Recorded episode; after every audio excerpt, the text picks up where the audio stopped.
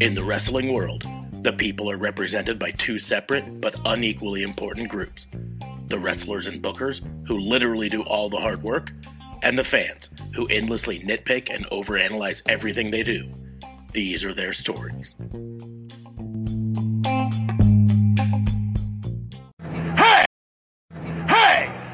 Warhorse and you need to shut your mouth, open your eyes, and clean out your ears because it's time to listen to the Raw and Order podcast. That's right. They're bringing you the best in all that meaty podcasty goodness in one, what is it, an hour? Two? Who cares? Who gives a shit? You need to listen to it right now or else Warhorse is gonna, I don't know, roll your ass! Welcome to another episode of Raw and Order the Wrestling Booking Unit, the only wrestling podcast that this week is going to force you to look at at my ugly mug for you know the hour or two hours. Who gives a shit? Um, I am your host, Detective Mark Smarts, and I'm joined audio only right now by uh, my partner in crime fighting, District Attorney Vincent Cafe. What's going on, man? How are you? Yeah, I'm on the Spider Fade machine. I'm on my phone because I'm headed back home from a road trip. So, you know, uh, I turned off uh, Rick Astley and decided to come on a podcast. But you know what love is, so. I want to know what love is. That's not Rick Oh, Astley. Rick That's Astley is. What is love? Love is baby, don't hurt me. That's not Rick Astley. Yes, it is. No, that's uh Hadaway. What is love? Baby, don't hurt. Rick Astley was the "I'm never gonna give you up. Oh, that's right. You down. Never, Well, also, I mean, it's all on one station, so that's Yeah, what I I would it. listen. it's fine. I just I worked way too long in radio to uh True. In that shit. time frame, that era. Yeah. Also joining us from up north RCMP JLB, also audio only. So that's why you get to look at this. Hey. Hashtag blessed. Uh, hashtag sexiest man alive. Where? Wait. Uh yeah, uh, it's fucking hot, guys. And honestly, I have my shirt off, and no one wants to see that. So they'd rather see your pretty face. yeah, so Whoa, so you, hold you up. say, This you say coming you as the guy who shows his nipples all the time. Yeah. I mean, it's So not the gonna hurt question his- I have is you you're saying it's hot. I mean- how hot is it up there? Uh, it is well, it's really extremely hot in my room. So like what? Like like Uh, 28? it is with the humidity. It's tw- yeah, it well, it's tw- it's 23, but my room is like fucking like 30 something. Oh, it's too Oh, fucking hot. And I have the window oh my open. I gosh, have it's like 80 conditioner. degrees in his room. Yeah. Oh, geez, eighty degrees. Oh man, how how will you ever do it? I don't 80 know. I'm feeling maybe I'm getting hot flashes as a man. I don't know what to tell you. 23 is a whopping like 75 stateside. That's not that hot. Yeah, it's cooling down right now, and currently it's 84 degrees outside. Um, but that's that's cooling. It was like Which translates to about 31, 32, bud. Just Yeah. so you know. it, Ah, it was fair like ni- 92, 93 today outside. Which translates to like 35, almost 38, which is the body temperature. Mhm. Fair enough, guys. I don't know. I'm weak. I'm weak. All right. Is that what you want to hear? You get so weak in the knees, you can. Sorry, uh, this is not a music. Hey, Smarts, podcast. did you know there's a beaver crossing Nebraska? It's been doing it for years, Yeah. decades, yeah. even. It's it's. I must be going don't I don't know if it'll ever make it, but What's funny is it really needs to get to Beaver City, Nebraska. That's where beavers belong, right? why is that where its friend is? Nebraska jokes. yeah. Uh, I don't know, but his name is Dale, and he's a pleasant Dale. and everyone outside of Nebraska, which is you know probably everyone listening, is like, what the fuck? What are, what are these guys talking about? Road trip I eighty, fellas. Road trip I eighty. Yeah. But anyway, or ladies if Lovely Ambrosia's on. Who Possibly. knows? Who knows? Who I'm sure she'll pipe up if she is. Um, Yeah, at some point, perhaps. Either way, we're gonna talk professional wrestling, and I'm gonna be upfront. Uh, I, um, I did not really get to pay much attention to him uh, this week. Hello to Kiss These Games. Which is also technically Ambrosia. Is that Ambrosia? Yeah. Oh, hey, People got to switch it up every so often. You know what I mean? They got to switch it up. no. Mhm. My name is D- is Vincent Kayfabe. I once had a different name. It's changed. See, people change it up. So you proved my point. One Well, time. I've been One time. Mark since the day I was born. Oh, Yep, we he's go. been Mark Smarks. He has gotten a promotion during the show, though. Uh, yeah. I was He used to officer be a Mark beat Smart, cop. And I got Yep. promoted to detective. Ah, Um, but yeah, I, I, feel didn't like really. you're ready to be a commissioner. Well, first I'd have to be a captain. I could take my sergeant's exam and be a sergeant, and then get up to captain, and then eventually maybe commissioner. I don't know. I got to pass my sergeant's exam though first, and that's a whew. whatever. uh, You'll never be Tom Selleck, okay? So don't even try. The commish. the commish. Uh, But so so in full disclosure, I say I haven't been able to watch uh follow wrestling much this week. Um, I- I've mentioned on episodes previously uh, over the last four weeks or so that my mom was sick. And this week was not a good week for her, and she did end up passing on Friday. And so I've been dealing with that. And therefore, uh, Our heart goes will- out to you, my friend. Oh, yeah, it's it's uh that's a tough I'm one. most I'm mostly just numb right now. Um, I think, but uh, but so because Yeah. of that, I'm gonna have to rely on you guys to talk uh, uh, uh a lot about the wrestling to tell me what happened uh here and there and where you know and everything. Um, because I I I technically watched Wednesday Dynamite. I technically watched uh Raw, I believe, but like I wasn't like watching it. You know what I mean? I was just like so Yeah. It's would be hard to watch anything or do anything when given said news though. So uh completely understandable, bud, and we'll do our best because honestly, I bet we both remember Dynamite, but in terms of Raw, I don't know, that might be iffy on both of us. Um but yeah, um I guess we can kind of start off well, I mean, who supports us and promotes us and partners with us and something, something, whether with Tatnus, the Cody, the co of the network of the of the Tatnus individualist So yes, person. tatnusco.com. We're part of the Tatnus Co podcast network. I was just letting you just stumble through it as long uh, Yep. as I could. So we're part By of the Tatnus. Co podcast network. So you, the link is going to be in the doobly doos uh, for tatnusco.com, but that's what it is, tatnusco.com. And you can head on there and see the uh, other shows in the network and let them know that we sent you. Um, but yeah. Um, yeah, Raw, Raw this week th- this was one of those dumb weeks for uh, WWE. We mentioned when we uh, did our late um, review of of Money in the Bank uh, that that Fourth of July weekend is the worst weekend for fucking wrestling shit. You know, because here in America we got shit to do, and Monday was the fourth, so here they had Raw going on while people were in America were getting drunk and blowing shit up. Um, so I I don't think it's of a surprise to anyone that uh, that a lot of people didn't pay attention to what happened in Raw. Right?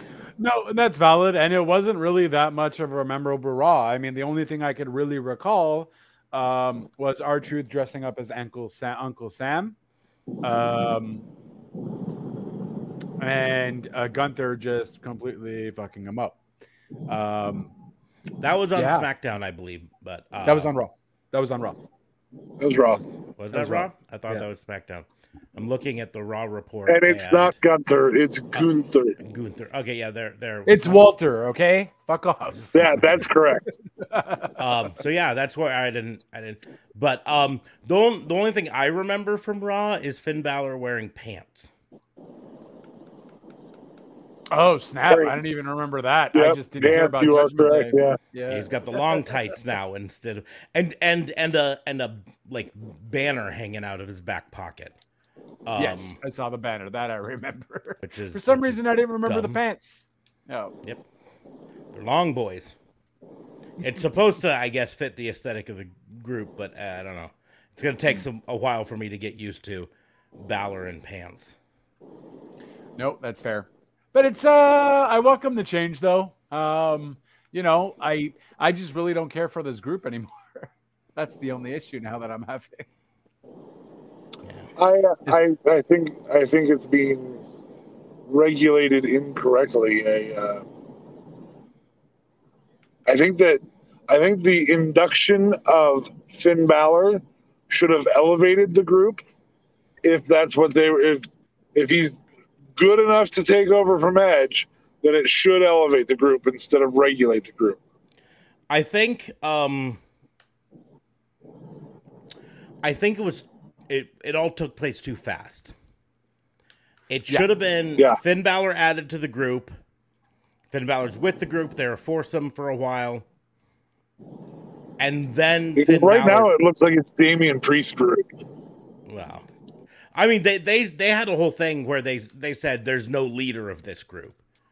Uh, Right. There's no leader, um, which is fine, right? But my point is, it should have been a four person group for a while, and then Finn Balor leads the revolution against Edge after a while. Like like e- even show show a little bit of like animosity an between them. goal.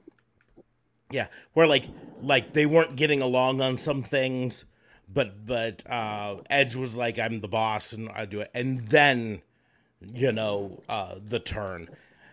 Because right now it just is like, oh, you build up this group and then you just uh, fuck it off, you know. Uh, Well, the and other put it on piece- and put it on main event.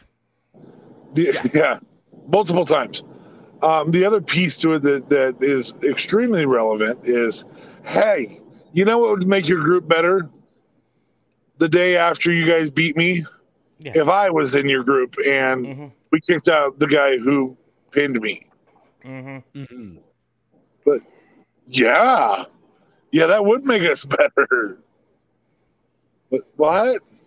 I, I do think there was one one match that they had on Raw that I think kind of epitomizes um, WWE's kind of method. They had uh, Carmella, who just lost at the pay per view to Bianca Belair, and Natalya, who just lost at the pay per view to Ronda Rousey, who then got beat by Liv Morgan for the championship versus Liv Morgan and Bianca Belair. So it's like, hey, these people both just lost, but maybe if they team up, they can beat the people who just beat them, Oh, who have no history together. Both who have no sets history. have no history together. Yeah. Um, and it's just like, eh, meh. We're gonna have ourselves a tag team match, player. Yeah, doesn't make much sense. Doesn't. Uh, but you know, I didn't even really necessarily pay attention to it because I was just like, well, this is a stupid match. Obviously, Bianca's gonna win. Like, why would this change? Well, why do you want me to watch this pointless matchup when you already know I'm gonna know the result? Uh, like, I'll just, I don't know, go for a smoke break or like very pointless. So I don't know. I It's- I would like to propose a change just because I did the the very bad Teddy Long impression. I'd like to propose a change in the authority setup. Yeah. Uh, bring back Teddy Long for one of the two brands, and the CEO of WWE can be the general manager. The acting CEO of WWE can be the general manager of WWE. uh, in in one of those two brands, and then she can get her comeuppance because I think there's a whole bunch, there's a whole lot of storylines about the fact that really, you're the heel is supposed to get their comeuppance, So and Yeah. I mean, I don't necessarily disagree. I what my my big thing is, I think, I think if you're gonna have an authority figure on uh, a show like Raw or SmackDown and WWE in general, uh, heel authority figure is the only way it really works. yeah, Uh, No. Adam Pearce as the good Ed- guy, like nice Eddie guy. did pretty dang good, and he was not heel. I I see. I I wasn't. I wasn't really watching. Uh, but he was also R-Truth. You know what I mean? He was just kind of fucking random with his shit, and people just loved him because he said playa and he was funny. So it wasn't because he was heel or face. It was just because I don't know. He was just ridiculously funny, and people just loved him. That's why I But- mentioned like R-Truth style kind of thing. Yeah. But in the end, I I firmly believe that that the authority figure works best as a heel, uh, because it gives your faces uh something to overcome, right? Adam Right. Pearce as the face authority figure who's uh just there to to make sure this this show is is good doesn't give anyone something to overcome. Right. And the only way he gives someone something to overcome if he's is if he starts acting unfair towards a heel, at which point it it undermines the heel being the bad guy because now you feel for them. He kind of did it with uh, Austin Theory, or with Theory. Sorry. Well, but uh, my point is, if you keep doing that, it uh, totally undermines Theory as the heel. Now he's got sympathy because No, he keeps because- getting screwed over. because Pearce because Pearce put Theory into the match. Yeah, but he No, kind of put him came in the from Vince, because he was but- forced to by Vince. So it's like, hey guys, it's out of my hands. Yeah. You know. Pearce Pearce is the equivalent of Michael Cole behind a laptop right now. Yeah, and That's then in his uh, heel so, mode. so at this point, but Michael uh, Cole was a better he's- heel. Well, but I I'm- agree. I'm also saying this at this point, if he's taking orders from someone else, he's not the authority figure anymore. Right? Well, he's he's He's the middleman. Yes. And middlemen are not the authority, they just work for the authority. Right? Um, and that's the problem is like if, if it's always like anytime I do something bad, it's because I'm being forced to, then you're no longer an authority figure, and and it's and that's not a fun storyline. And so, eh, you know, when when uh, Sonya Deville was being a jerk as an authority figure, it was fun because she would come out and she'd be like, "I'm the authority figure. I can make whatever matches I want, and I'm making this match, and I'm wearing the fucking jacket, so that means I'm in charge. And then when I take off the jacket, I'm no longer an authority figure. I'm just you know a wrestler." And so she would make the match with the thing, and then she'd take it off, and she'd be the wrestler, but it would be all tilted in her favor. Right. And then they they pulled the trigger on ending that way too early, if you ask me. Yeah, because I feel like, but I think we also commented on that that we were kind of getting bored of that, um, or at least I was getting bored of that. Um, more so because I think the fans generally liked Sonya Deville as a wrestler, and you know, her. I think we eventually liked her coming back to the ring, but not as this authority figure thing because it was stupid, and they just overplayed it way too much. I don't necessarily think it was that quick. It did run its course. I don't think so. I was perfectly happy with now her getting her comeuppance is the key to it, right? But then what have they done since then? Oh no, now it's just they don't know what to do with her anymore. I Mhm. feel like I And haven't seen her on. She had a storyline, and then they gave her a comeuppance too quickly. Um, in my opinion, I was fine with it. I loved it. Mhm. But anyways, that's me.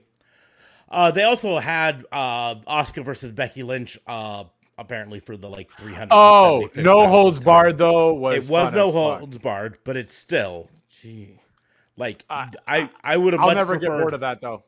I'll never get bored of that. I don't know. I, I- I will get bored of it if it's done a million times. Um, like it has not with those two.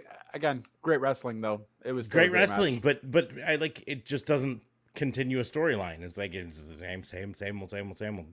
Know, remember a few years ago they said that they were getting rid of the rematch clause because they understood we didn't like rematches, and I said on this show that it's not that we don't like rematches, we don't like pointless rematches. This is an example of a pointless rematch. Right.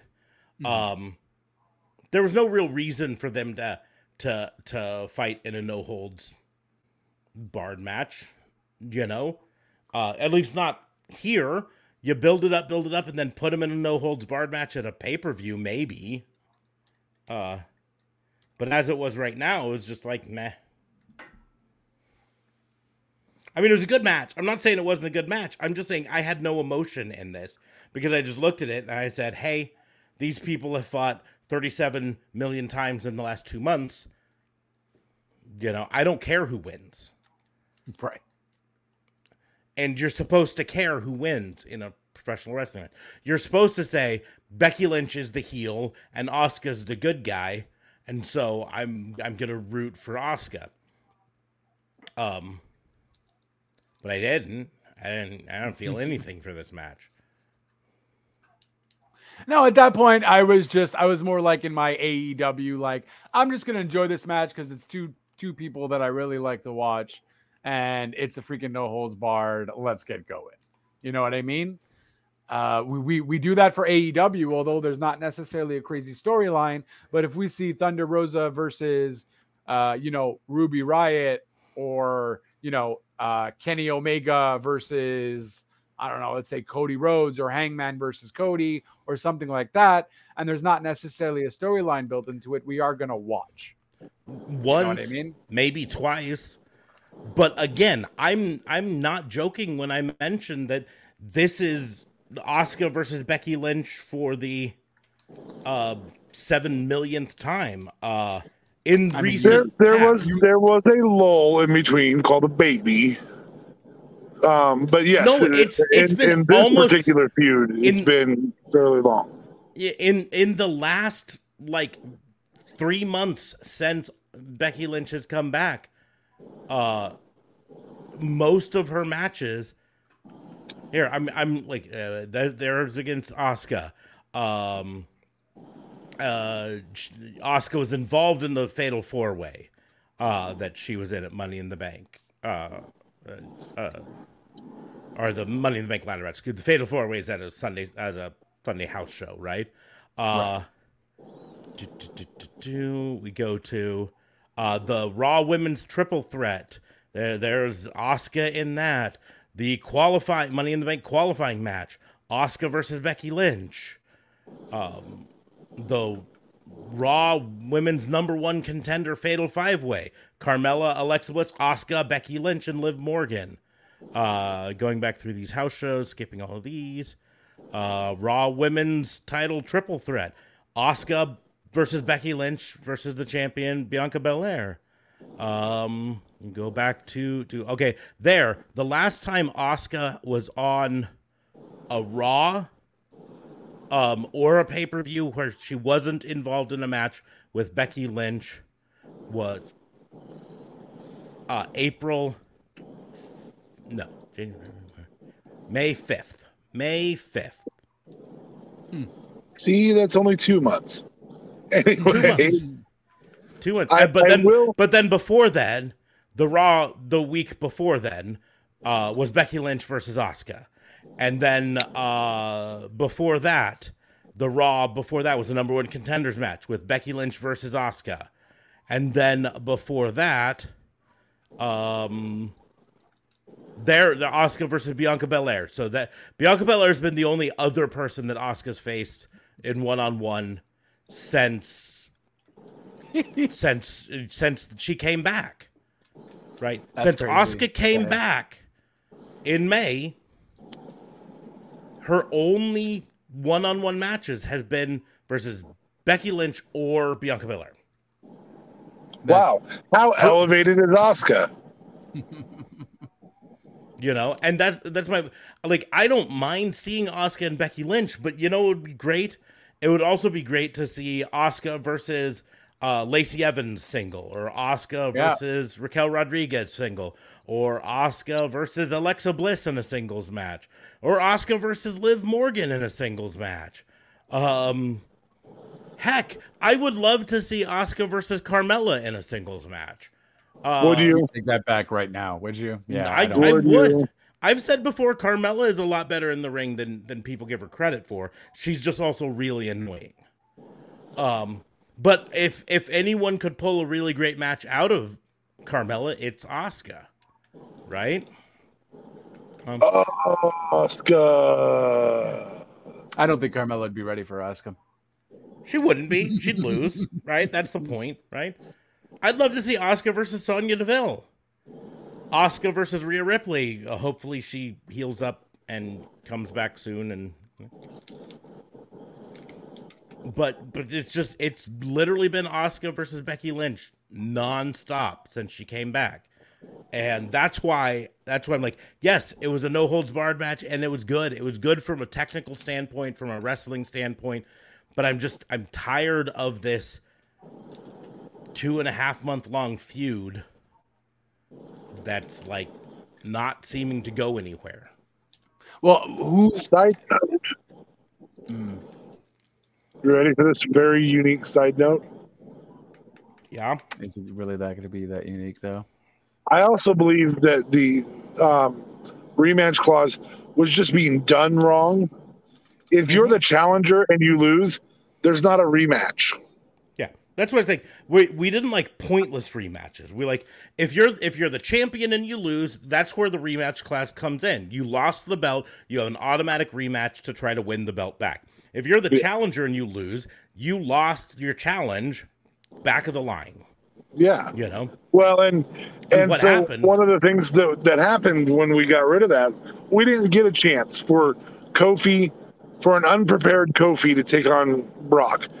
That could have been a good match if Kofi was the challenger and it and it was, you know, you can still have Brock win, but you get Kofi, you know, oh he, he- got decimated. That that's fine. He still this time he can Mhm. try and try and do it a different route. Yeah, because he's prepared and and Yeah. you know, this, that's that's my point. Like, and and I know some people were complaining when on SmackDown, uh, R- Ronda Rousey came out and said she wants a, a rematch and she got it. I'm fine with that. She had the belt, she lost it, she deserves a shot. Uh, that's fine. I'm not a fan of Ronda Rousey by any means, but that's the way the thing has always worked. And then they're like, "No, we're getting rid of the rematch clause." But then they they didn't get rid of the rematch clause because guess what? Ronda Rousey's getting her her uh, rematch.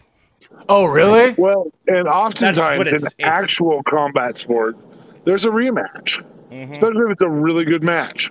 Well, I mean, Nunes and uh, Peta are gonna fight against each other in a Yeah. rematch because Nunes was Nunes was the champion for so long. Peta fucked her up. Is it Penta or Peta? It's Peta, right? I forgot. Anyways, uh, so rematch clauses do happen though. So, and I'm Yeah. really excited that for that July 30th. Hmm. Yep. As of right now, at, at SummerSlam, Liv Morgan versus Ronda Rousey is on the slate. Uh, Usos versus Street Profits again.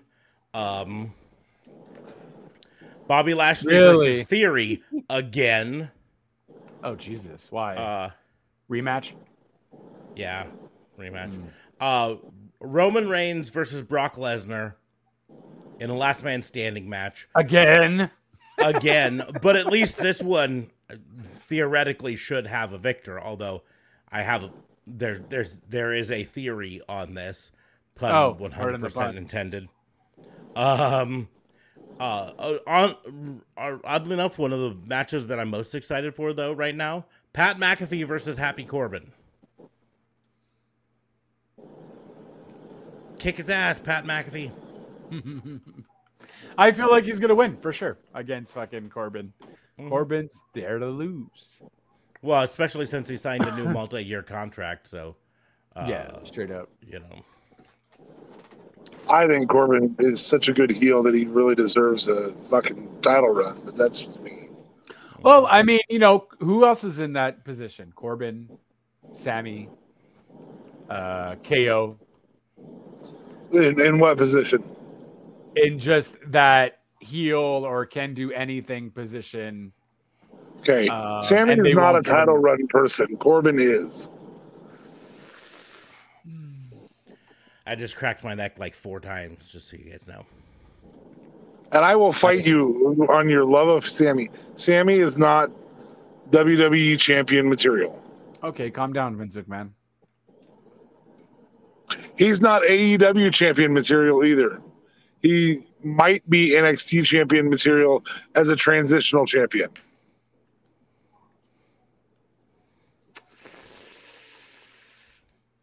Yeah, it's just because of how he is, though. He's too good at playing that chicken shit heel that you don't see that he could do more. Really? The only time that he held the NXT championship, he wasn't a chicken shit heel. He was the face, Yeah.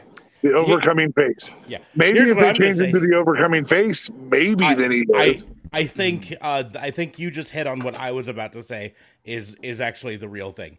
It's not that he's not championship material. It's that he is not currently championship material because That's fair. Okay. uh, it- when he would come out to his uh, old ring music, whoa, whoa, whoa, whoa, right. well, the the, the oh, crowd I was- missed that. was so behind him.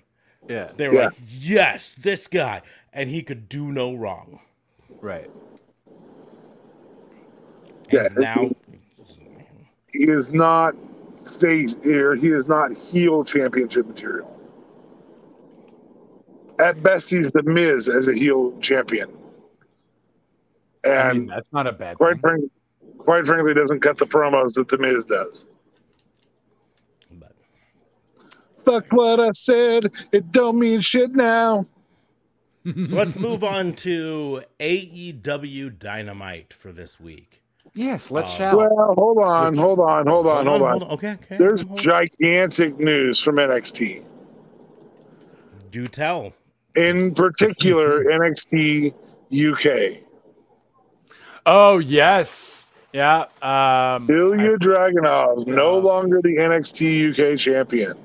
uh, The guy who had a slap fest with Walter that made all of us want to cry. I still can't believe he held that title since then. I'm like, what? He's still champion. yeah, Fuck. that dude Um, Be- had a red I chest. mean, he's a that night. fantastic wrestler, though. I want to I'm- rewatch yes. that match again. I'm gonna do the hot take right now here on this because JLB just said I can't believe he held the the title since then Don't give me a because nobody- Roman thing. because nobody watches NXT UK. Nobody cares about it, True. Also true. But yeah. so it is important to note that one of the best NXT UK matches that we've ever seen, because nobody watched it Mhm. and was now performed here stateside, was an exceptional match. One of the best matches WWE's put on in the last three years. Mhm. One of, not the best, I'm not calling it the best. And one that made everybody say owie as they watched it. Um, that was a that it is surprising that as good of a performer as he was in the one match JLB's seen, the one match I've seen of him, the one match Smarks has seen of him, that that you know, oh wow, he's still the champion. But it's also not surprising because that was that good of a match. right. No, no, no. That match was fuego. In all sense of the words. No, Fuego's on AEW. Now you can go to AEW. I gave you. yeah, oh, come on. AEW. Yeah. Um, so AEW, uh, big news from AEW. We're we're just gonna start off because it was the first thing that happened. Uh, straight fight between at the time current TNT champion Scorpio Sky and Wardlow. And raise your hand if you just didn't think they were gonna uh, strap up Wardlow just yet. I didn't think they were gonna make it a fucking squash. That's what I didn't think. So mad about that. Scorpio Sky deserves better. God damn it.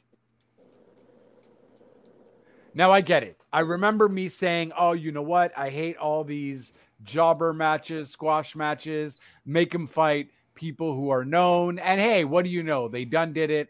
And what do you know? They done did it, but they made it a fucking squash. Like Scorpio Sky deser- deserved to at least have done a lot more in that match. MJF, I got the whole scenario of why he did it to MJF. There was a whole storyline built there, and whatever. MJF was, you know, um, So fighting He- with Tony Khan. So here's here's what I'm gonna say, right?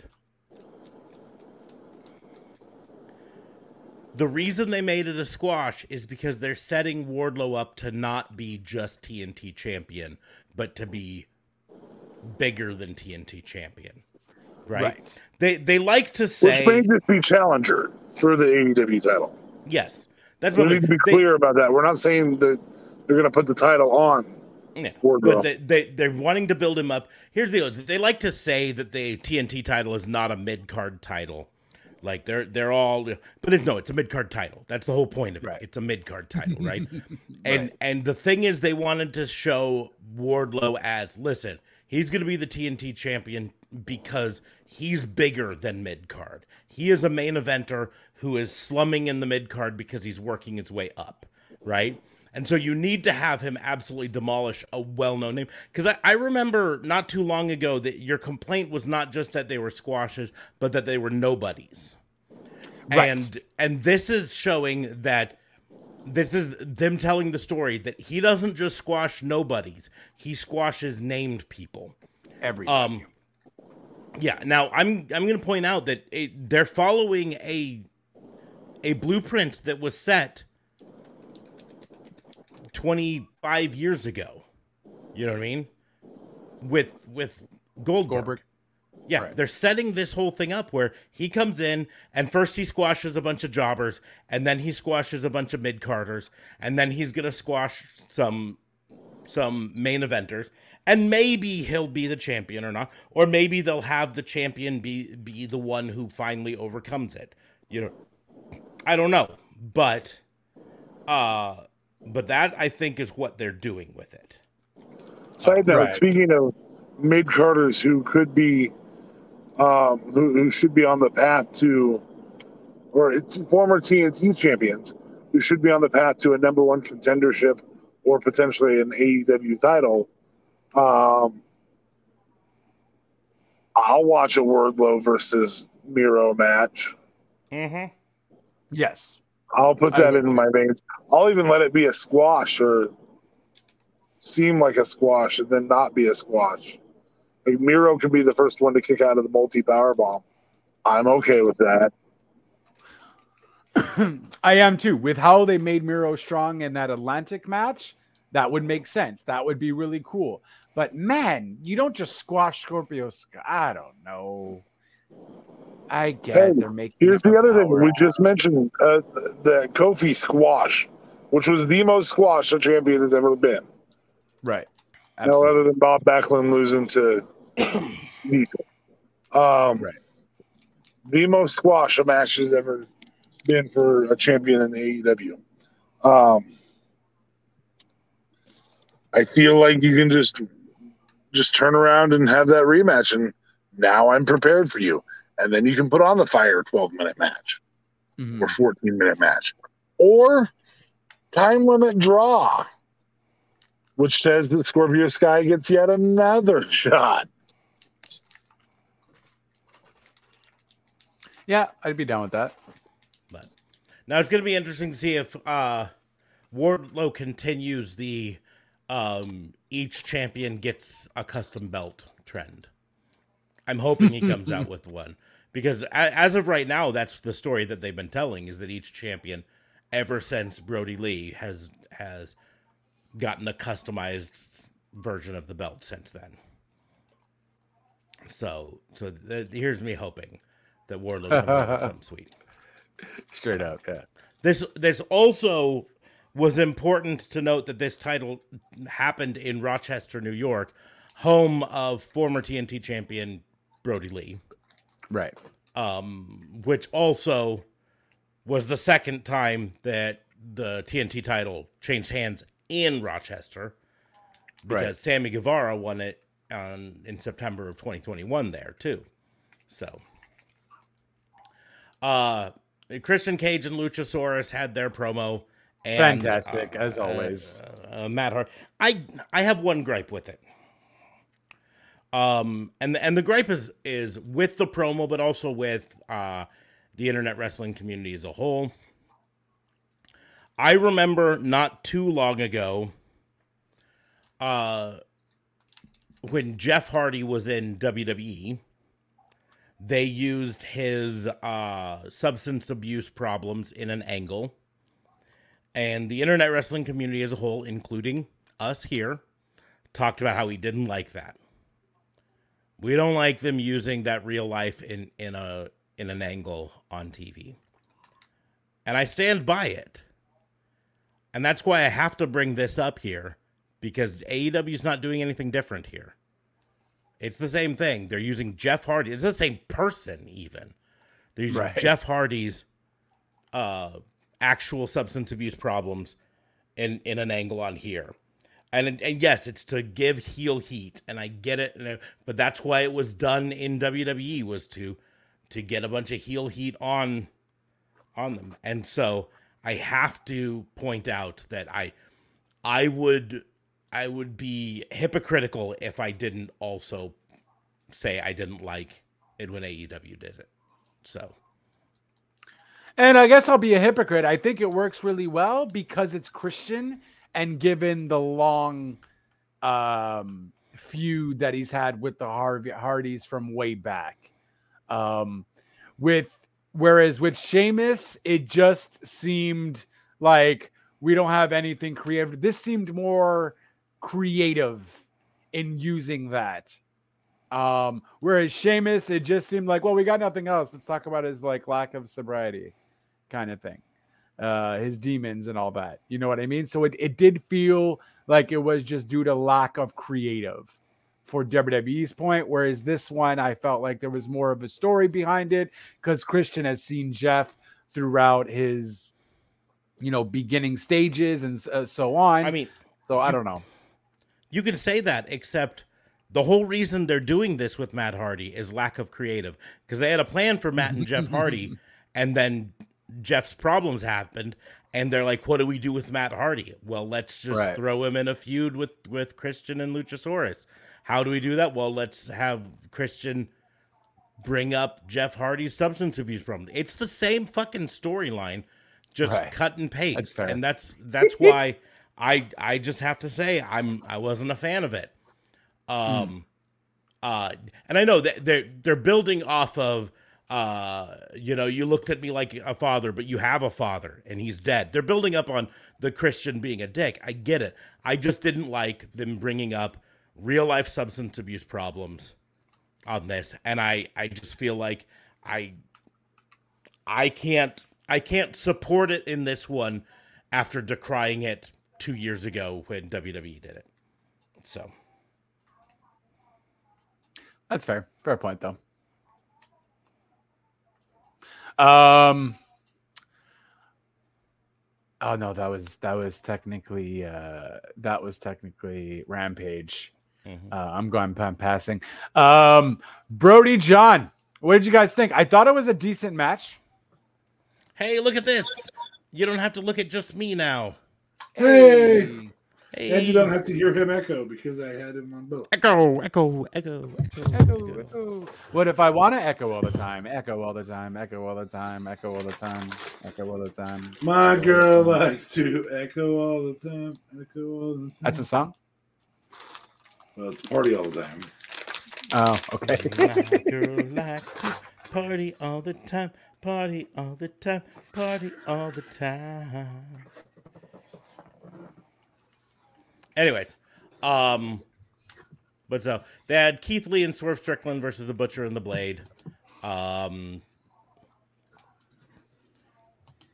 whatever. They had Eddie Kingston. Whatever. it's so tough.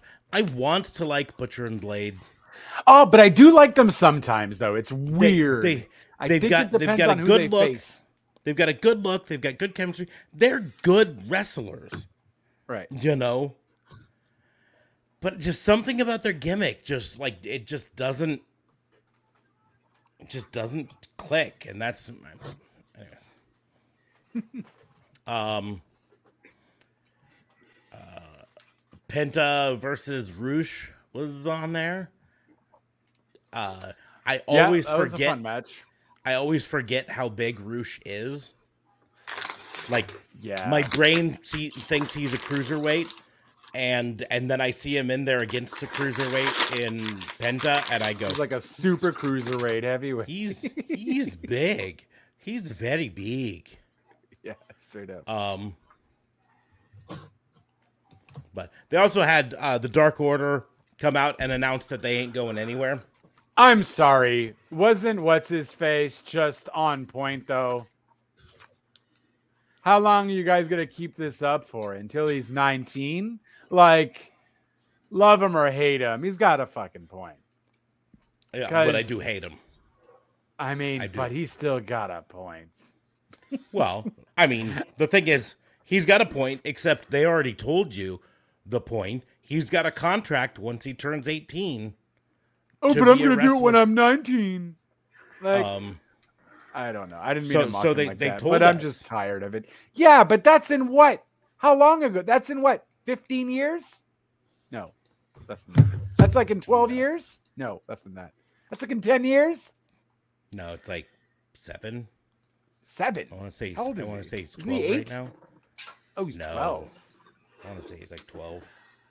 I mean, you expect that? You think the Dark Order is going to be around that long in 12 years or seven years? Come on, man. This is not a thing. Just stop. End the Dark Order. Like, I'm sorry. I get it. Brody, rest in peace. But this is, they're not doing anything. They won't be able to do anything. It's a harsh reality, and someone's got to say it be because they're and I, I get it tony was in a really tough spot too when everything that did happen happened and what do i do now with the dark order? But ultimately they really haven't done anything since um and i don't know. I'm i'm just feel like there's so many wrestlers there that can do so much more uh but as long as they're in this group they're not gonna be I you know, going I- for tag team titles or getting TNT championship matches or, you know, world title for anyone there at all. So I don't know. so so no. He, he was eight. So he's 10 right now. He was eight when Brody Lee died. Okay, so eight Uh, years. so two years ago. So uh, so 10. Well, so yeah, eight more- will be two years. Will be Yeah, 10 almost two years ago. in December sometime. Yeah. But um, but still, no.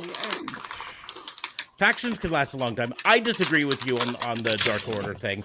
I think they've got a, a long term game uh, going with it, where uh, That's a real long, and I get AEW likes to go long term. Fuck it, Seven they did- years? Well, no, I, that's going to be a different. uh, We're talking about two different things because you're saying you're talking about how the the Dark Order was were obscure and they didn't do anything for the last two years and and all that stuff. My point is, that I think that's a long term game. Since Brody Lee died, they're telling the story of the Dark Order is kind of lost. They no longer have a leader. Um, what are they doing? All this stuff, and then the story is going to be there. I don't think they're ever going to have a new leader, leader, but I think they're going to have someone come in and put them on a path again, and that path, that someone maybe Hangman Page, maybe because the story they're telling now was that he's reigniting their friendship. He's he's understanding that while he was champion, uh, their their friendship fell by the wayside, and, and he needs to come back. They they had him come out in this segment to beat up on QT Marshall to save them, right? Um, so. So that's a two year long storyline from that. Now they can move on to uh, establishing Dark Order as dominant in some faction right. Um and at that point then that's another two year long storyline. Then they've got another storyline that they could potentially do you know? Um I, i'm not say, guaranteeing that dark order will still be around in eight years. It, it doesn't but brody lee can still be around in eight years. Right. Brody Lee, as he gets older, uh, can be uh, you know the Dark Order as as a whole can entirely change. Like Brody Lee could say, "Listen, I'm tired of you guys being losers. I'm kicking you all out, and I'm bringing in these new guys, and suddenly there's a whole new Dark Order uh, coming. There's so much they can do with it. Um, but this is this is playing off of it. The crowd still loves uh, Brody Lee Jr. The only reason he was on this episode of the TV show is he they were in their hometown, right? Right. Exactly. He's not going to be a regular on TV for the next eight years. He's going to show up two to three times a year on TV, maybe a couple times on Dark, because I think they also have a, a vacation home in in Florida you know? So he'll show up a couple times a year when, when they're near rochester or new york and when they're uh, near florida or whatever. And and that's gonna be it. He's he's just a secondary character. But they're gonna take some time to reestablish the dark order. Now they i said it when brody lee died and they had the the the thing the dark order was instantly forced into a face character right Right. because there's so much love for Brody Lee, they could not be heels anymore. So they had to be faces for a while. Now they can start the turn back to heels if they want to, right? Um, Right. So, uh, we we we had the unfortunate final breakup of uh, the acclaimed and the Gun Club, so we won't we will not be getting any more scissor me daddy asses. Well, there goes my sad. Billy and Chuck theory. I Mm-hmm. had initially thought that Bowens and Billy were going to be like another Billy and Chuck kind of thing. Yeah, you were the only one who thought. Why does that. it have to be Bowens? Uh, just because he was the one scissoring him. That's all. And then I'm like, oh, maybe they'll kind of make that a thing because it's obviously with one of the original members. And uh, yeah. Yeah. I I kind of knew they weren't going to do that specifically with uh, Anthony Bowens because Anthony Bowens is in actuality an openly gay guy Right. and That's fine, uh, they weren't going to turn the actuality of him being gay into a character. Um they you know, they're not going to turn it into a comedy bit, right? So I knew they weren't going to do that with them. But I did And like I think- I Scissor Me think the Daddy closest Ass. Thing it is the is the scissoring of Mm-hmm. the fingers. Yep. And I missed the Scissor Me Daddy Ass already. Yeah. But and it's it hasn't even been gone a whole week yet. No, that's it. Oh, well. I'm sure they'll come up. Someone else will scissor him. I'm sure of it. Oh yeah, he's going to continue getting scissored. No. I feel like we have to move on from this conversation now. I uh, I feel bad that we didn't get a scissor earlier when we saw each other today, bud. Yeah, Oh, Jesus. I'm sorry. it's okay. We'll scissor next time. Um, i- im- I important appreciate to that. Important to note that this match did also feature uh, Leon Ruff, um, or as they called him, Leon Ruffin. Um, Leon Ruff. Tumble.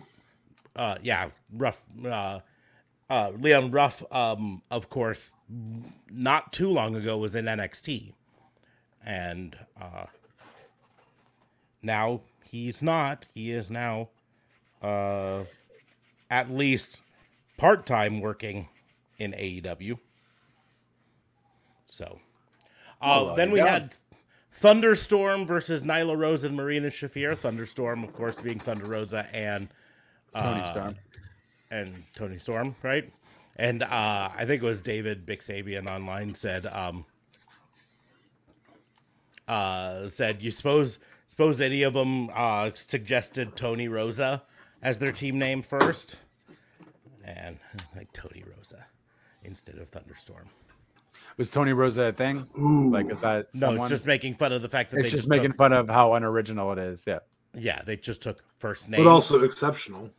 it works really well. Yeah, Yeah, it works well. Yeah, that's fair. Mm-hmm. I'd agree with that. Do, do, do, do, do, do.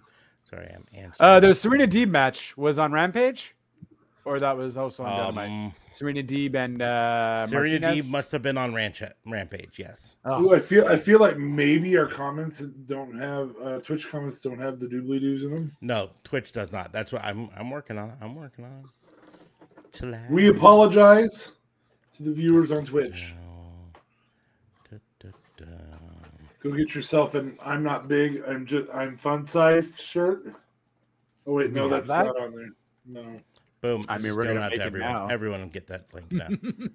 Boom. There you go.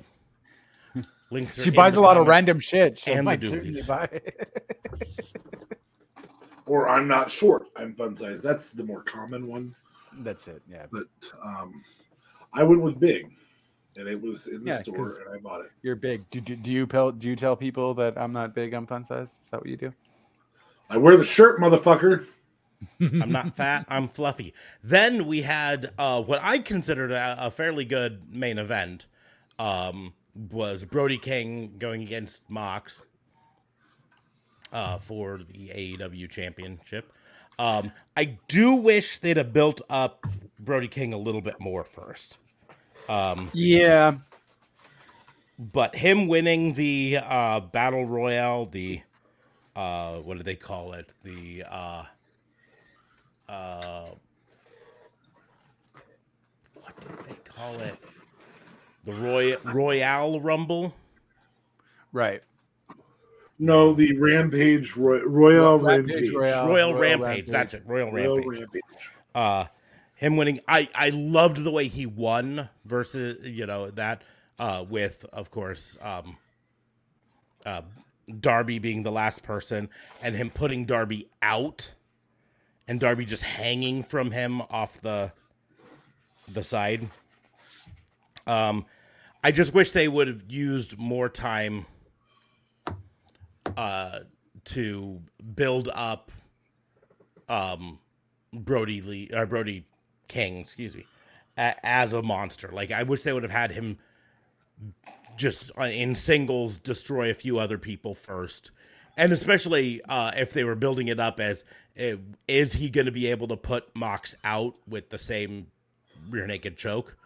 Um, have him destroy a couple other people with the rear naked choke first, so that then they could tell this story that Mox was trying to keep keep away from it, trying to keep out of it.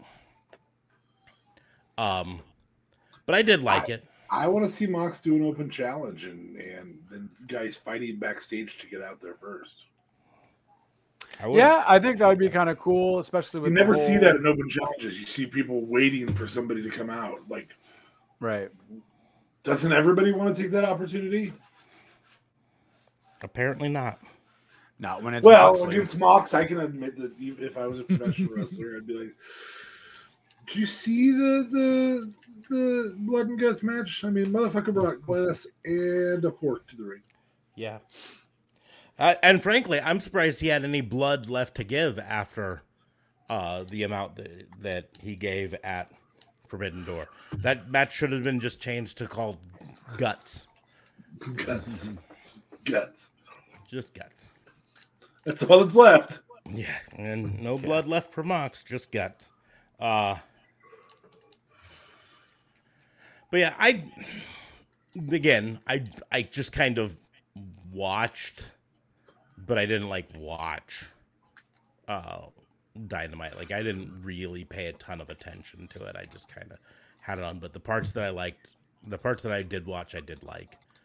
Um, I know almost nothing about what happened on SmackDown, so you guys will have to fill me in on.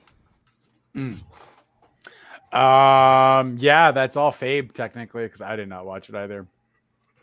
I will make the final admission of guilt that I did not watch it. I was the only manager at my job on Friday. Oh, fair enough. Uh, from what I read So- though, McIntyre beat Butch. Um, Uh, yeah, so uh, I'm looking at this here. Roman Reigns has Brock Lesnar in his sights, in theory, lurking around the corner. It says Drew McIntyre defeated Butch. Viking Raiders defeated Jinder Mahal and Shanky. Um, and I think they're they're building Viking Raiders up maybe as a new heel team with new attitude and whatever. yeah, they even have a new theme song. Yeah. Uh Shinsuke defeated Ludwig Kaiser and then uh and then I think Gunther punished Ludwig Kaiser afterwards if I'm correct. I don't know. Uh Liv Morgan celebrated and then Natalya and Ronda Rousey interrupted her and and then Ronda Rousey defeated Natalya again, and that's when they set up Liv Morgan versus Natalya for uh for SmackDown Ooh. next week. If Natalya wins, she gets a championship opportunity. Um, but and then at SummerSlam, it's going to be champion versus Ronda Rousey. Um, Max Dupree released his new team. yeah. Well, he already released it. No, didn't he release Well, them last he, week? He released his uh, 2022 tennis collection, modeled by Oh, Maximum Models, May Dots, and Man Dot Super. Yeah. Um, But an important event, it looks like it occurred with the Lacey Evans thing. Yeah, she's a heel again. Thank God. No.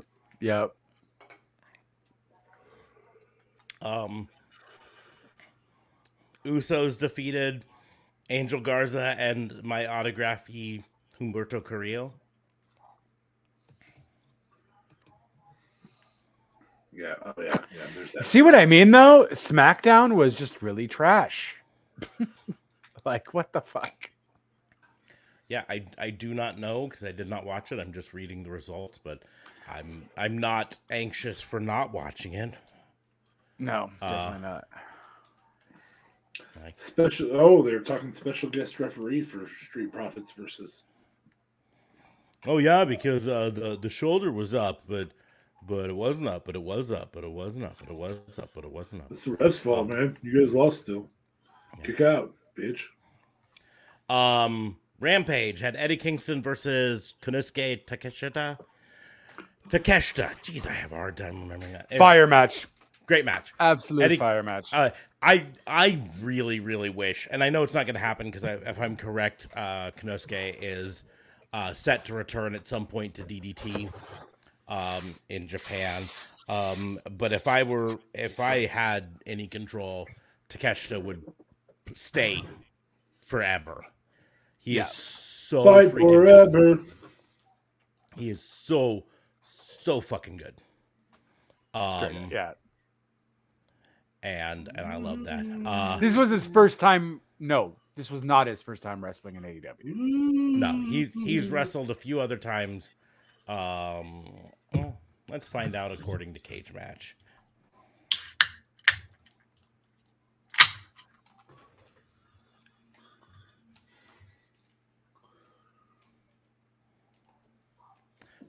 Do, do. Good to catch the cage match.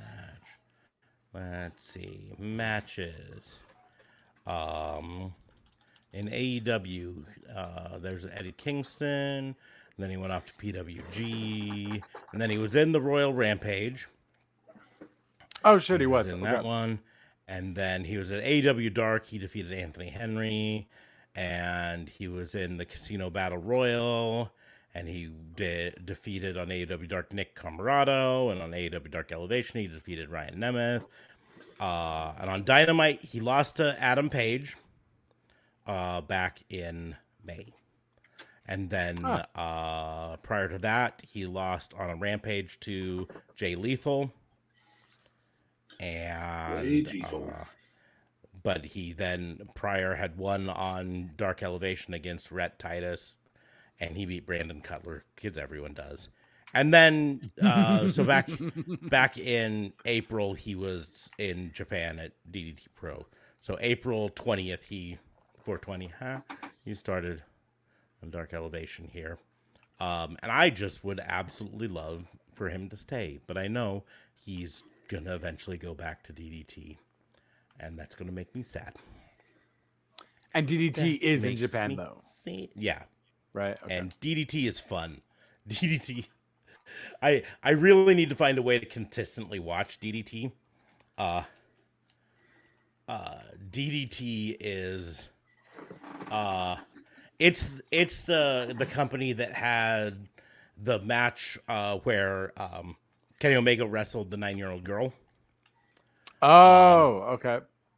It's also the one that has uh, a, an actual character who's uh, a blow up doll Right.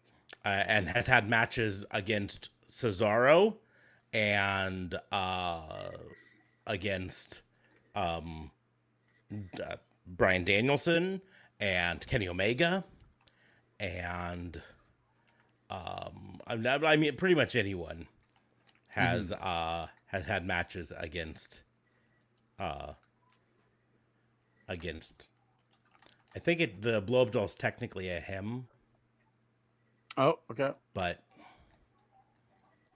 but they've got my favorite uh one of their championships is called the uh I gotta find it here because I want to make sure I'm saying Jesus they got a lot of championships. Um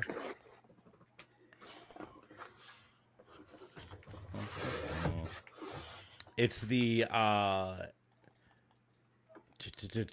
heavy metal weight. I'm trying to remember. There's a there's an but um open heavy metal weight maybe. Uh and it's a 24/7 championship uh match or thing that uh I Iron Man heavy metal weight championship. Um it is it. Iron Man heavy metal weight. Um and it is it is a 24/7 championship that has been defended in um restaurants and um it was originally created as a parody of the WWF hardcore title, right? But they've done it in every it, as of June 1st, there have been 1550 officially recognized reigns between 392 different people. 392 different ones. Seven teams and 44 inanimate objects have won the belt, including animals. Ah, Uh, I'm trying to think. Um, only 147 individuals have held the title for longer than a day, though. Um, but let's see here. Uh, there's been a monkey, a dash dachshund, a cat, a named Bunny- dachshund. Dotson. Dachshund. Um, a ladder has held it. A stuffed Hello Kitty doll has held the championship. Um, another stuffed doll beat the first stuffed doll. A baseball bat. Um, a chicken doll. A pro wrestling wave poster. The Big Japan Pro Wrestling ring truck uh, ringside mat, a pint of beer, three different sticks of yakitori, two different steel chairs. Yoshihiko and the inflatable love doll um, has held it multiple times. Vince McMahon's Hollywood Walk of Fame star held it. Oh my god. A bus, the camera How's that crane. happen? Um, well, the bus uh, hit the person, and then the person was underneath it. Vince McMahon's star. Um, I will have to watch to find out. I don't know. And he's very Uh, excited. The belt itself has held the belt. It it was its own world champion for a while. oh, a pork bun, a pair of chopsticks, a beer can, an apple. oh. St. The Applejack Invisible keeps Wrestler. away. Oh, vacant. Hmm. Um, actually, two different invisible wrestlers. Arnold Sketchenjanaker, an invisible wrestler, um, and then the Invisible Man won at once. Uh, and then there have been collective champions, including three elementary school girls. Jesus Christ. Um, the Addiction, later known as SoCal Uncensored, Christopher Daniels and Frankie Kazarian held it together. The entire audience of Beyond Wrestling's Americanrana 16. the Young Bucks and their autobiography. Uh, Um, and the 100,000 subscribers to DDT's official YouTube channel were champions at 1.2. nice. Uh, it's it's it's bonkers. Um, and that's a Yeah. DDT Pro thing. That But shit I like- sounds just too stupid for me. He here is a list of all of the current championships in DDT Pro, right? The KOD Openweight Championship, the DDT Universal Championship, the DDT Extreme Championship, the KOD Tag Team Championship, the KOD Six Man Tag Team Championship, the KOD Ten Man Tag Team Championships, the O40 Championship, um, and the Iron Man Iron Man Heavy Metalweight Championship, which I just talked about. So that is eight different championships in this uh, thing. The uh, uh, O40 is uh, specifically a wrestling championship only for wrestlers over 40. You could do it. I could do it. You can finally be a champion. Nah, I actually probably couldn't. If the audience could and a stop sign could, you got this. No, I'd have to do, go after the Iron Man Heavy Metalweight Championship to to get that. Fair because point. that's the only one that has those rules.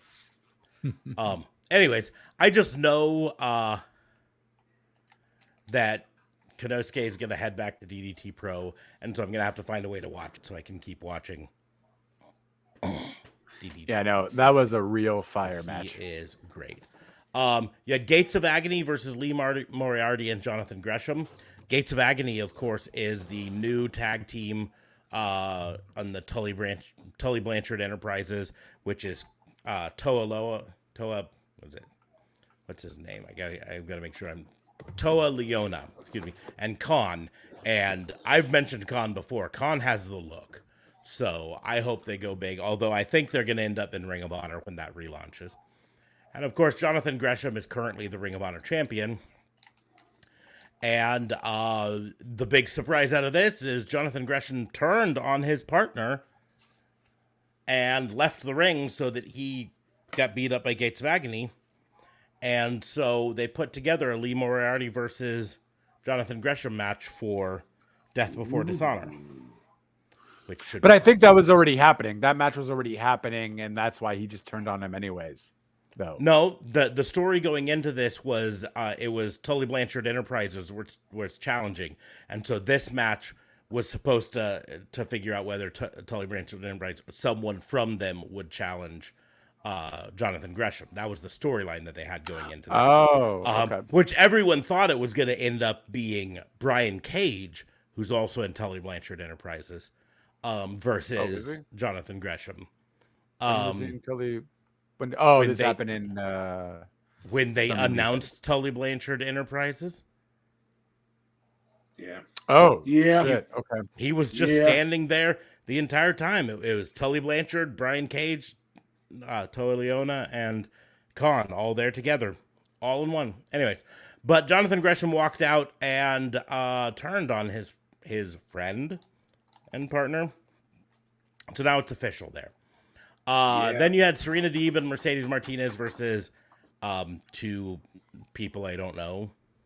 This is So- the Yeah. most interesting woman's thing uh, going on. I love the fact that they hate each other, but they're great as a tag team. I know this has been done, but these two are doing this perfectly. Yeah. And give me more of this. I absolutely love this. I was excited that there was this was a thing, and this is absolutely something I am interested in with the Yeah. women's division. And give me, give me, give me. I don't know who came up with this. I kn- I I feel like this has been a thing in the past. Um, but man, I'm interested. Yes, please. Finally, something I can cheer on for the women's division. Okay, I'm done. Um, I, I'm going to point out though that uh, this is uh, specifically the Ring of Honor Women's Division going on right now. So, Oh, so it's not even an AEW thing. well, I mean they're AEW wrestlers, but uh, Mercedes Martinez is the Ring of Honor interim women's Right. champion, and um, so But Serena Deeb is AEW. It, I, I feel like this is an AEW storyline, though. I know, I know, uh, Martinez is an ROH champion, but um, Yeah, well, I mean, we'll they're they're facing off for the belt at Death Before Dishonor. Deeb the Ring and of uh, Yeah, Deben. yeah, he- It's almost like he read that off or something earlier. oh, okay, my bad. Almost. Um, and- And then the final final match of the night for Rampage was Orange Cassidy versus Tony Nese. Which also really fucking fun and so much fun. so much fun and freaking Danhausen just keeps keeps me always so interested. I sometimes I think he's silly stupid, but then I'm like, no, I'm back in it. Him and Orange Cassidy work so well together, and they just got to keep that going on as well. Mhm. um, And Cassidy's such a great wrestler. Not only is he comedic genius with what he does, this man can go, and he's been showing that the past few matches he's been doing. And yeah, like this was also an awesome Rampage main event. yeah. Um, I mean, Dan Danhausen cursing Tony Nese, and then Tony Nese losing was great.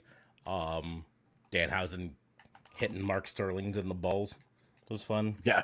Uh, Danhausen Punching. now Punching him straight in the balls. uh, Dan, Danhausen uh, has now proclaimed that he now has uh, inherited special lawyering powers from Smart Mark Sterling, and Nice. uh, so he petitioned uh, uh, FTR if they needed help.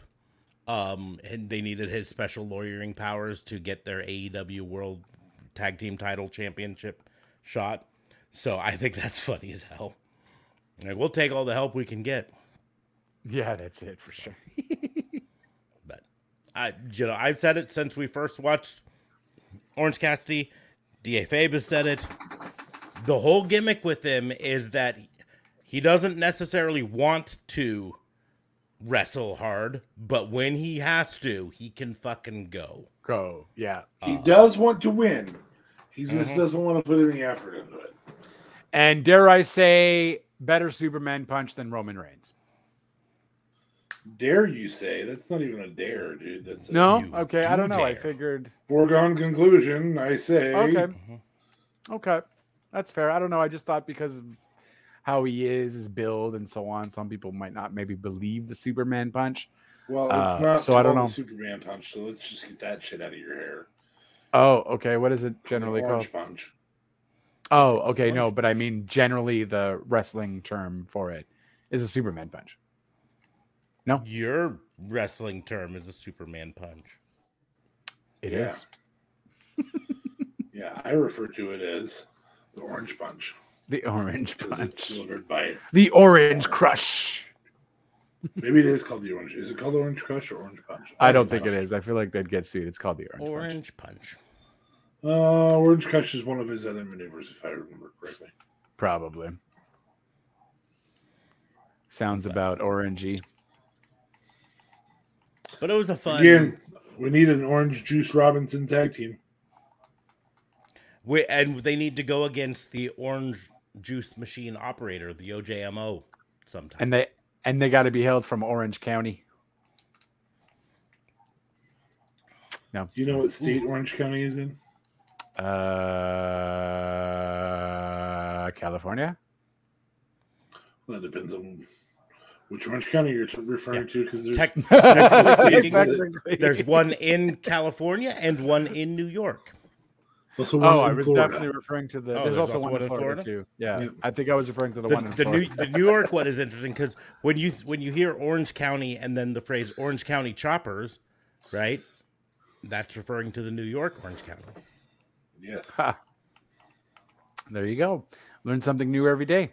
Nice. Well, You know. I try not to, but here I am. Sometimes. uh, besides that, we got more Vince McMahon news, guys. I don't know if you want to dive into that. Oh, please do. It's- yes, let's hear it. Uh, it's it's not more news. It's just continuing Right. the the news. It's you know when the news broke a couple weeks ago, they said that they're also investigating other um and and now it's come out 12 million dollars more in other Right. um so Uh, just so you know, there's also an Orange County in Indiana, and in North Carolina, and in Texas, and in Vermont, and in Virginia. Mm. Hmm. So What's there the are eight states that have Orange County. Now, now, uh, how many of those states actually grow oranges? I'm gonna say two. I'm gonna say two. yep, I'm gonna go with there, there, there's a chance North Carolina, but it's slim. Yeah. But it's coastal enough and fair enough. Uh, but I doubt They it. they grow cuties there. Possibly, yeah, Clementine. Yeah. But anywho's, yeah, so twelve million dollars more that they've discovered he's paid. Here, here's the deal. So, the twelve million dollars is the big headline that everyone you know, likes to point at and be like, "Well, that's a lot of money." Um, the paying the money is not the illegal part. The paying the money is fine. I mean, we can we can be surprised by it and we can be shocked by it and everything. Um, the the real thing from this that we need to take is that some of that money was to silence actual sexual assault, not because that's the deal with the three million dollar one from before. Um, the three million dollar one from before was theoretically a a consensual relationship. Um, I've mentioned before you can't have a truly consensual relationship when someone's your boss, but still from a legal standpoint it was a consensual relationship that when it broke up he paid money to keep her quiet. That's one thing right? But in these latest ones that have come out there's actual sexual assault in it um, and actual um, retaliation for refusing sexual assault or for fighting against sexual assault Don't Which is touch legal or my no? buttocks. and Which those, is illegal or no? Because she still had an NDA, right? So there was still an NDA involved. Like, I don't get how this NDA is a thing. If you commit a crime but you have an NDA, you're like scot free. What the fuck Uh, is this? n- So no and yes, because America is fucked up. Um, Here's the deal: an NDA, uh, by law, cannot is not supposed to be able to protect you from a crime, right? Right. If you commit a crime, uh, an NDA shouldn't protect you, but an NDA can shame people into not reporting the crime. And if you don't report the crime, then the person gets away with it. And uh, so the the problem is, I think a lot of it's just because people don't always know their own rights. Um, especially people in monetary problem because they often uh, come from a situation where they just don't learn this stuff. Because people don't know their rights, they assume that. So if you NDA is sign the. NDA, you can no longer report it. But NDA stands for no disclo- non-disclosure agreement, meaning you're not allowed to talk about something. But courts have, uh, for a long they time, have though, upheld right? upheld that an NDA cannot stop you from reporting a crime. If a crime happened and you signed an NDA and then you go and report the crime, you are not considered in violation of the NDA because uh, it, it was a law that was broken and everything. And that's my point. But because people don't know that, people don't know it and don't understand it, the NDA can be very effective um, in America because people don't know what their rights are, right? Okay. Right, right, right. Right. Um, and that's the deal is so in these situations, because someone thinks they're not allowed to talk about something, they don't talk about it. And even though they did sign an NDA, because it was an actual crime, they sh- they they're not able to get in trouble for reporting it. And the reason that law is written this way is that way you can't get hired by a company. And when you get hired by the company, a lot of companies in America make you sign NDAs when you get hired, right? right. Uh, that you're not allowed to talk about the stuff. And you get hired by this company, and then you come in and you see that they're manufacturing meth, right? The NDA cannot prevent you from reporting the crime that happened, right? Oh, okay.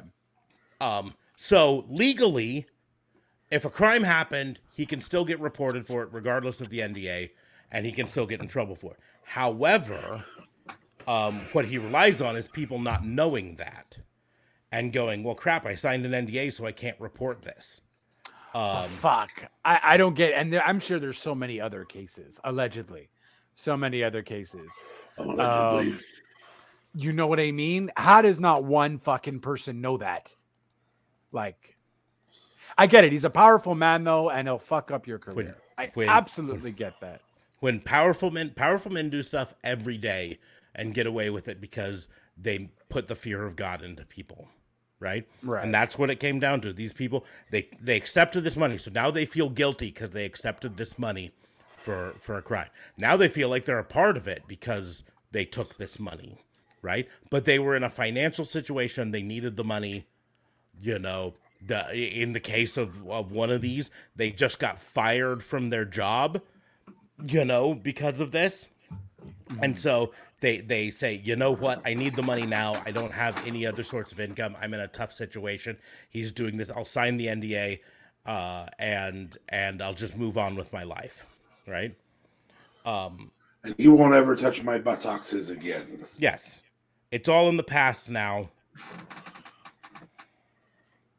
So yeah, Which is unfortunately the mentality of some some situations like that, where people are like, well, and it'll it won't happen again because I don't have to be around him anymore. So Oh, but that's just so not scumbag. true. All that Fucking trauma scumbag. and post traumatic stress that you're gonna deal with afterwards, even if even if it's all behind well, you, I, all that is still I mean, there, man. creepy old guy hits on you. You know that's I don't know how much. Well, there's probably trauma involved in that, but There's definitely trauma. I mean, doing In- in something the- you don't want to do. on, leveraging you'll of feel a person, disgusted. there's always some. I don't know. Yeah. don't I like hope that dick of pic gets released.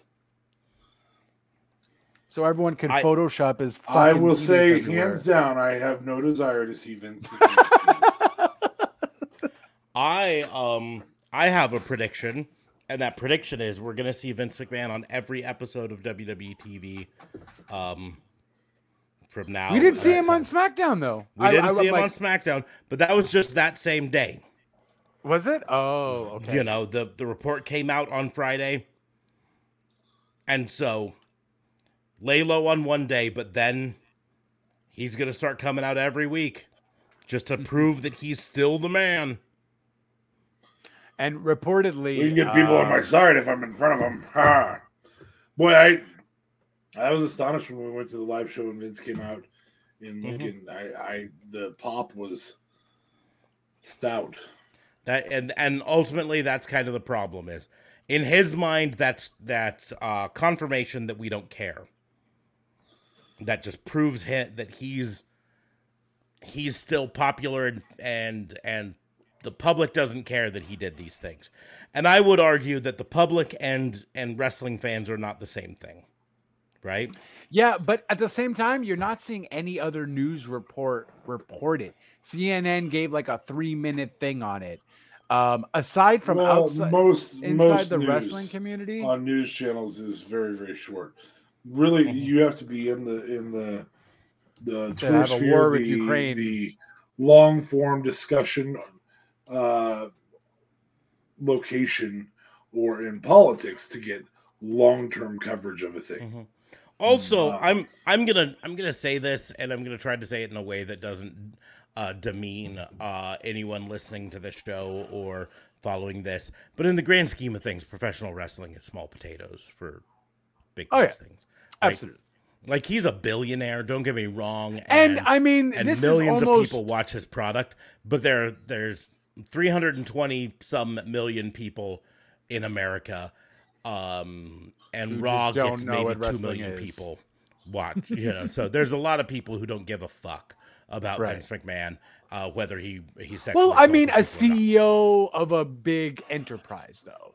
Forget about Elon wrestling. Musk has been a, accused of rape multiple times, and you don't see that on the news. And Oh, he's a bigger CEO than than Vince McMahon. He also apparently also, wants to stop I- buying Twitter too. I, I also will point out though that uh, in the grand scheme of things, there is uh, severe undercoverage of rape and sexual act- uh, sexual assault accusations Fair, as a whole, yeah. right? That's they fair, don't yeah. they don't get the coverage. Um, you know, uh, Elon Musk backing out of a, a forty-four million dollar deal to buy Billion.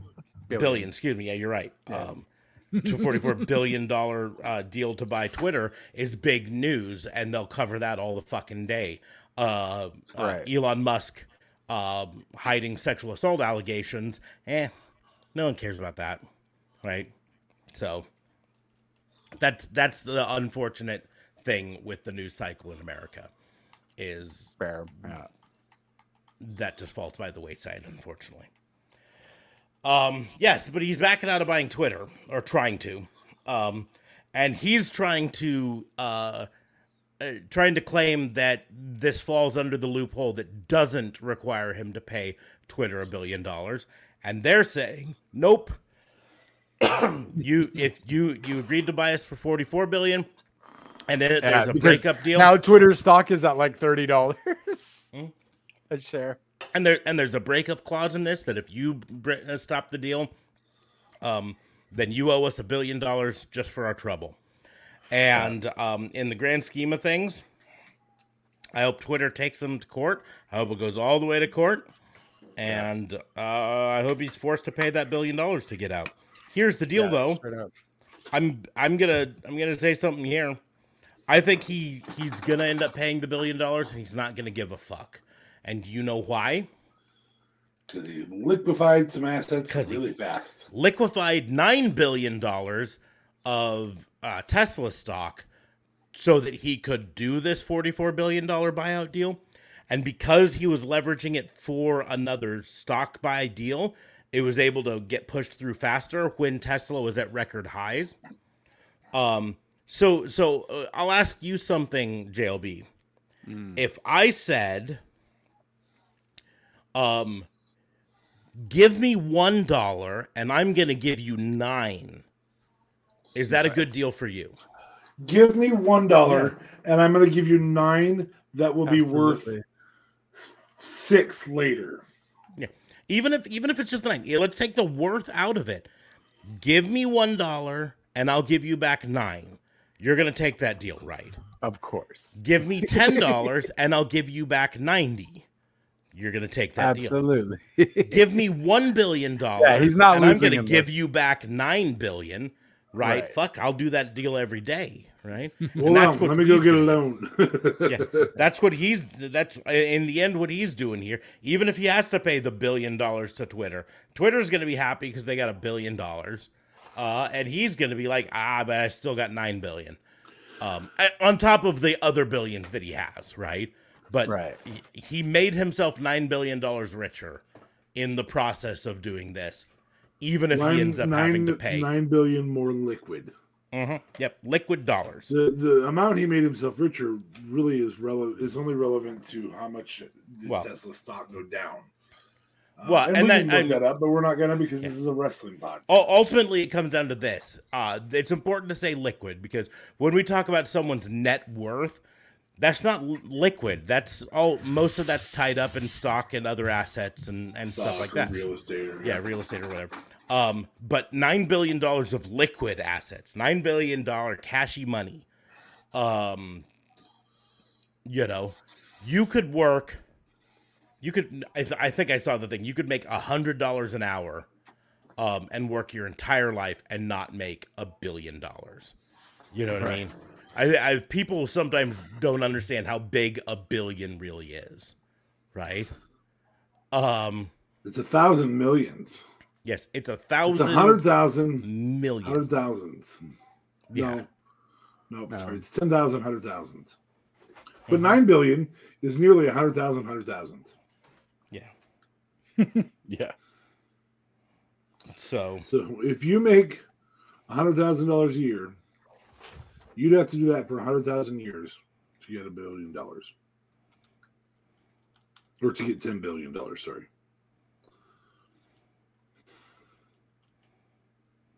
Bam. All right. So on to wrestling. back to wrestling. Hey, you're the one who had to bring up Elon. I didn't. Uh, yes, I did, but I didn't realize you guys were going to go into a rant about it. I just thought it was fun fact news, just in case someone didn't know, and then you guys brought it into a a whole Bible. It's, almost like we talked about it today for 25 minutes. Hey, Smarks, I- did we talk I mean, about I that for 25 minutes? we my talked about it for a fair amount of time. I don't. I don't know. Th- To be this whole fair, I wasn't here for it.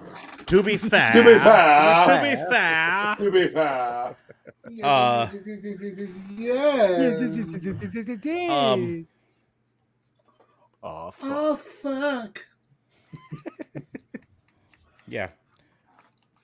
If you got oh, you should, if you got on one dollar, if you got one just like if you got one dollar a second, a second, um, That's $86,400 a day. yeah. So, uh, let me, do this again. One billion divided by what was that? Eighty-six thousand 400. four hundred. It would take you eleven thousand five hundred and seventy-four days. Divide that by 365. That's like 15 years or something. That's uh thirty-two years. 32 years. I did my math Yeah. wrong. Yep. If you got a dollar a second, it would Damn. still take you thirty-two years Fuck. to earn a billion dollars. Oh, fuck. A dollar a second. That's crazy. Yes. That's how big a billion dollars is. And he just made nine of those. Again, liquidated. Yeah. That's fun. liquidated, yeah. but he just made it, that that's cashy money now that he has. He could give someone, he right now could give someone a dollar a second for not just 32 years, but 32 years times 9. Right? Yeah. Yeah. Straight up. That's that's fucking it's fucking nuts how much a billion is. So anyways, um I don't I don't have much else wrestling to talk. I don't know if you guys do, but um Well, I feel like I feel like at least like a game or something. Well, I mean, Sasha Banks. game day.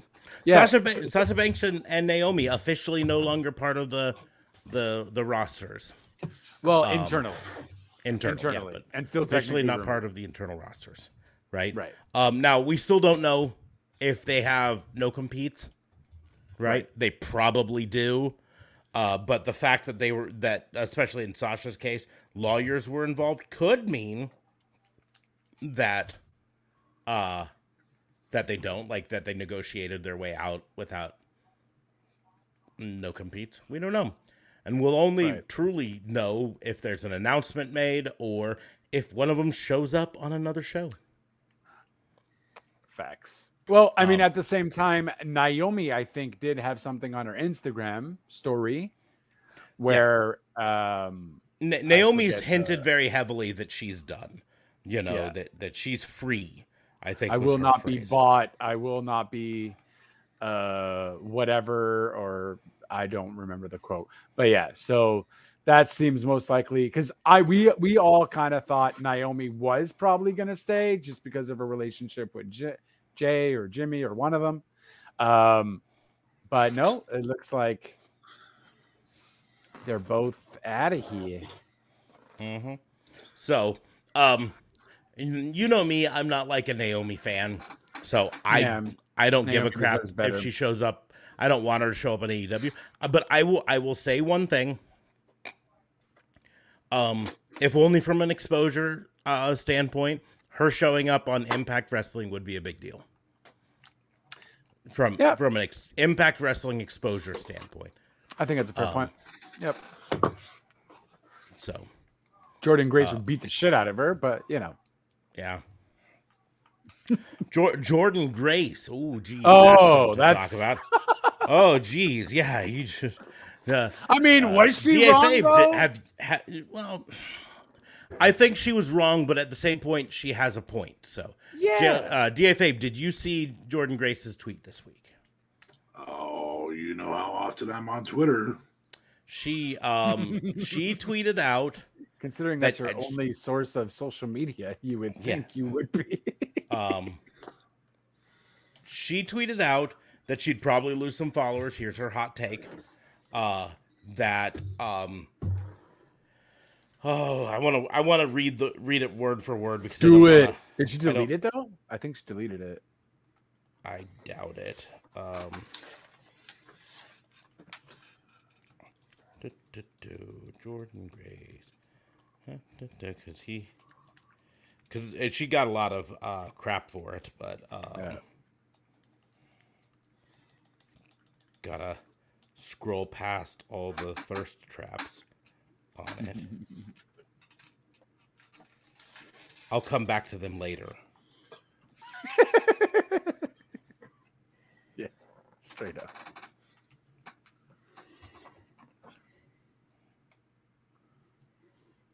I've been waiting For me for to find this tweet. post to be read aloud online. Do, do, do. Oh, maybe she did delete it. I'm, I don't know. I'm. Here, let's just look up what did Jordynne Grace say this. Yeah, she must have deleted it because I don't find. the Yeah, but there's definitely a screenshot somewhere. Oh, I'm sure. I'm well. I'm sure. Um, trying to think who I could. Chavo, no, but it doesn't matter because uh, Yeah. Chavo was the one that retweeted it, but it doesn't matter if she deleted her tweet. That's gone too, because he would have retweeted it in a quote. Um, his tweet might still be up, but hers could disappear. That's what I'm saying. Um, but he Was might. this have- in regards to why she? No, no. This is in regards to Chris Benoit and how he's it's in, in regards to Chris Benoit is what it is. And so, anyways, I, I don't know have the exact one, but she said, "Here's here's my unpopular opinion," and people will, will yell at me for this, but uh, Chris Benoit couldn't hang with uh, the wrestlers of today, um, and and we shouldn't talk about him anymore or whatever. Um, let me see if I can. Ooh, Konnan was pissed about it. What did Konnan say about it? I don't know. I'd have to listen to an eight-minute. Uh, Oh, Well, I mean, here's the okay. Um, like Konnan wasn't on her side, but I, I, I guess yeah, I, Konnan like, on I his agree and I podcast. don't. But here's, a, I mean, Co- Co- Konnan was a friend of yes. uh, Chris Benoit, so um, right. And, and this is so, going to be the he's gonna- coldest take I ever ta- tweet on this app. I already know y'all going to be mad. I don't think Chris Benoit could 100% hang with most of the present day best Uh-huh. wrestlers. He would not be able to remember matches. Also, may he burn in hell. A- amen. So, so, and here's here's what I'm gonna say is she's she's wrong, but she does have a point here. Um, she's wrong to say that Chris Benoit couldn't hang with the wrestlers today. Chris Benoit prior Today's to structure is is very scripted, and what she's saying is he had CRT and he couldn't remember. well, and then but, she but no, He's making she's- a hot she- take about She's also saying saying that he couldn't hang prior to the CR the, the CTE, right? She's saying that that he w- wouldn't be able to at any point. That he's Right. not as good a wrestler as they want to say. Um, that being said, um, he 100% prior to the CTE uh, affecting his memory uh, and stuff like that. I think he could have. If we're talking Chris Benoit from 1996 or Chris Benoit from 1997, he 100% could hold, hang with any of the wrestlers today. but, um, but the next part of it that say is she says, um, maybe I'm biased because he murdered his family. I don't know. It's probably just me. I think we should all hate him and disregard his entire body of work. But again, that's just my take. I've always found it revolting to see people praise his wrestling after what he did. Proving a point, I said something very lightly critical about him. People jumped to defend him. He should never be defended. Dude lost that right when he gave a seven year old Xanax and strangled him while he was already unconscious. Facts. And the thing is, she's got she's got points, but at the same point, there is but it's just like, why bring it up? Well, yeah, why bring it up? But no, here's what I, I always say is you, we have to remember we can't fully separate Chris Benoit um, partially because what made him a good wrestler led to the CTE, right? He took risks. He did moves that were really high impact that l- led with his head, right? And that caused it. But it also is a, a big point to say without Chris Benoit and the CTE that he struggled with and eventually played into the absolutely horrific thing that he did, our protocols for CTE in wrestling today would be a lot laxer and we'd probably have it happen more, right? And so, even with the horrible thing that he did, he led to greater good in the long run. But I, we can't take away his accomplishments prior to this bad thing that he did uh, just because he did something horrible later on. That being said, we also can't hold him up on a pedestal because we have to remember he did these horrible, horrible things. And so Right. they, she's got a point in that we we can't um we can't hold him up on this pedestal because we have to understand. I just think his thing we should all hate him and disregard his entire body of work. Uh, struggles with the fact that uh, the the thing that he did was was not he was not in control of himself when he did it, right? He had, he had the and that's brain- not making an excuse. it's not making an excuse. His brain was Swiss cheese. Um, and he didn't remember what he was doing. And then, to be perfectly honest, that's probably why he killed himself afterwards, is because he came out of it and realized what had happened and realized that he had done this horrible thing and couldn't live with himself anymore, and rightfully so. So, so the Chris Benoit thing is a really tough thing, and we've struggled with it on this podcast before, um, because we do have to understand that his matches in the late '90s and mid '90s were above and beyond what other people were doing at the time. But we also have to understand that he did a very, very horrible thing, and maybe it's better if we don't talk about him.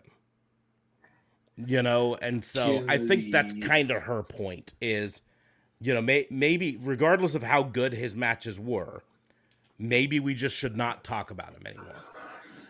Right. Um, I I just think the problem is she started it off with with uh, saying that he couldn't do what the others do, and he 100% could have prior to the Yeah. CTE eating his brain away.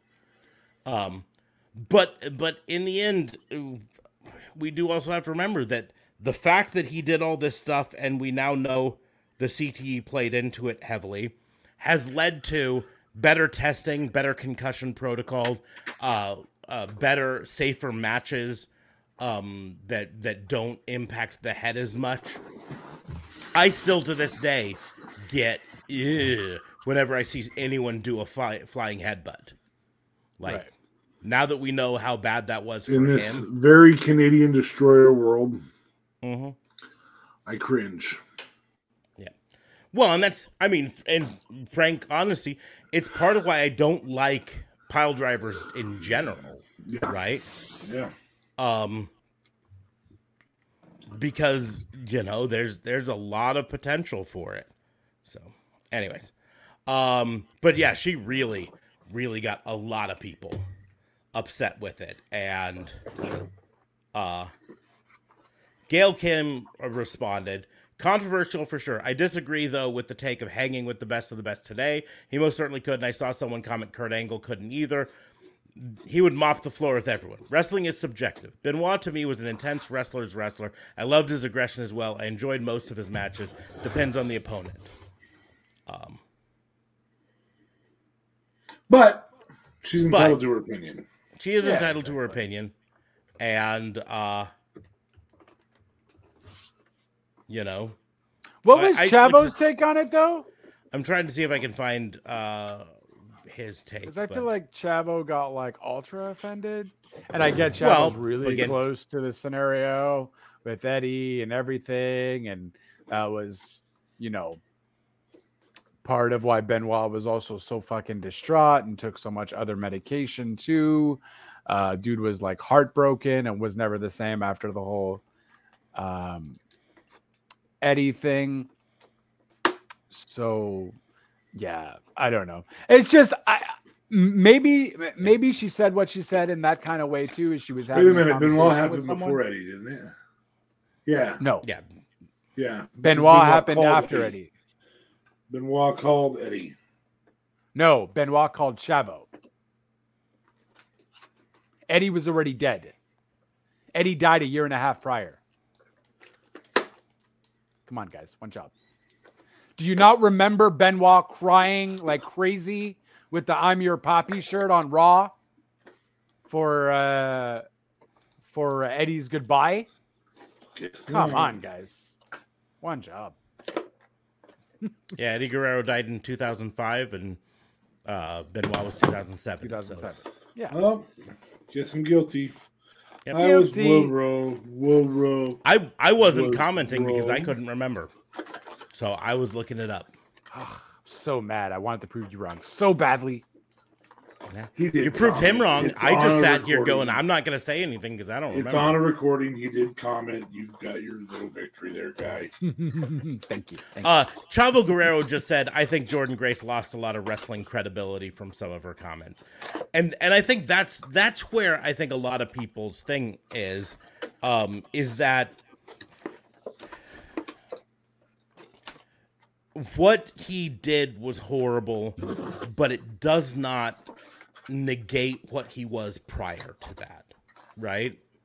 Um, it doesn't take away his wrestling ability he's he did a horrible horrible thing and he should he should 100% burn in hell for it and and all of that stuff i agree with all of that stuff but it's it's not like because he did this horrible thing it retroactively went back and made all his matches bad right. Right.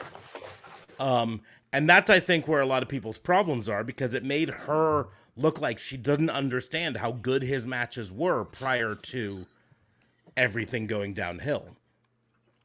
Well, But and the- we- we mentioned Eddie Guerrero. say. We mentioned Eddie Guerrero.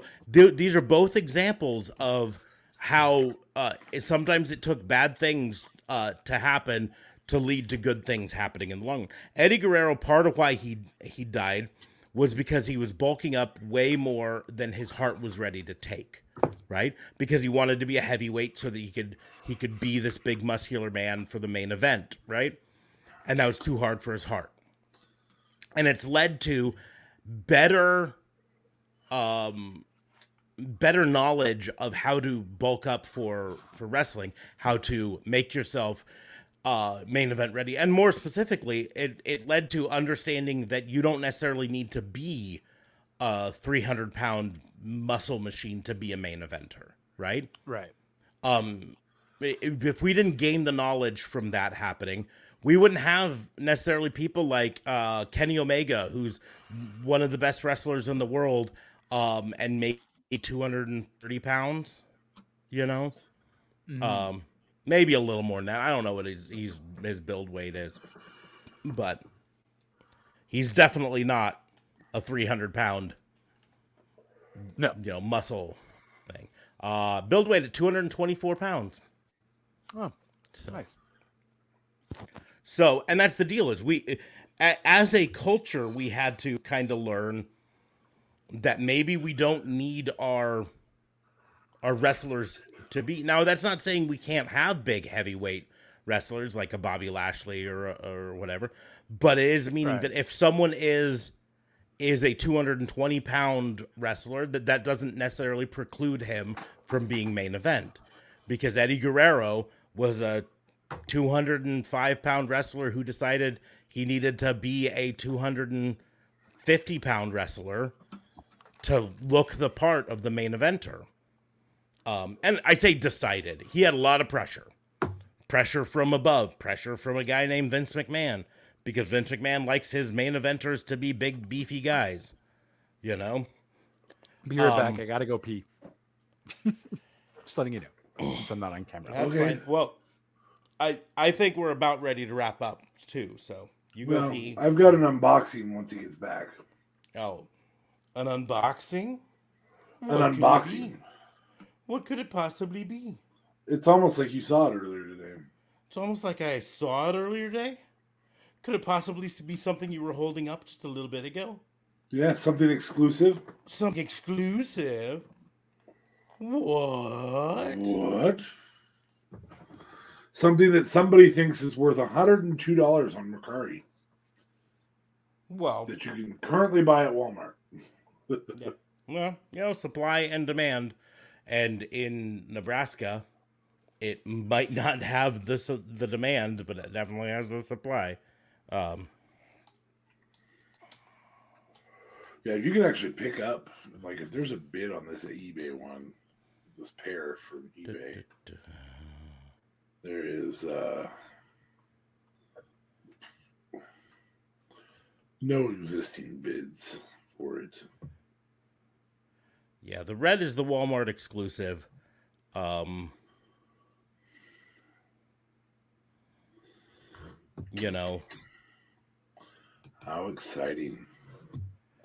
How yo, exciting! like I said, I have one. I it's one of the few action figures that I haven't unboxed. In fact, it might be the only one I haven't unboxed because I'm a firm believer that they're they need to be played with. Number one, uh, but that's what there toys is are an assumption that this will reach a value. But with this one, there's an assumption because it was announced and released right as he left the company. I'm Yes. It is also a Walmart exclusive, which theoretically means rarer. Um, and and now you uh, can get both of them at Walmart out here mhm. in the Um, boonies. But I will do an unboxing. Ooh. which also Yes. will make the other ones rarer in box. So you're you are actually improving the value of mine. Yes. So, ladies and gentlemen, I have the AEW exclusive, Walmart Oh. exclusive, Cody Rhodes that we're going to unbox. I have already Right. been cutting the tape so I can open Yep. the box. Let it breathe, my friend. So, the big thing is, I'm also going to tell anybody who is curious about getting one of these what like the bucks. poster is, Oh. because there is a poster in it as well. So, here is the exclusive poster that I will roll out in a moment. Along with the American Nightmare Cody Rhodes action figure. This is the LJN style, which which means you can't do any posing with it. Oh, he's stuck. He is in Which that means position. you can't what? Oh, no, really? You can't no move 'em? posability. Oh I will god. point out it does have, The neck tat. in fact, Yeah. the neck, neck tab Oh, as well as the Jesus. dream tab. Mm-hmm. It is LJN. His face looks nothing like Cody Rhodes, nope. but a little bit like the blow up doll from Yeah, it looks like from. Yoshiko. Um, he's got a hand taped. Yeah, he does have Peg stand Yeah. holes. Um, and then this is, of course, the exclusive red trunks or tights that are the Walmart exclusive. Smarks, since you don't know, the back does have the word nightmare on that belt. Mhm. And for any of our female fans, there's Cody Rhodes' butt. Hey. Maybe not in actual proportion because I don't think he really looks like that in actual proportion. But the real question is what are you not seeing that's in the bag? And so we're about to find that out as soon as I can figure out how to open this poster. Yeah, that poster looks really tightly rolled up. Oh my god. Wrestling in the 80s versus wrestling now. Unless you're the announcer at Triplemania. Did he recently get caught with some blow? Uh, no, I last- think he's just always coked up. No, at the last uh, Triplemania, uh, they cut to him in the booth, and you could see lines of it on the desk in front of him. All right, are we ready to see the exclusive poster that comes with this?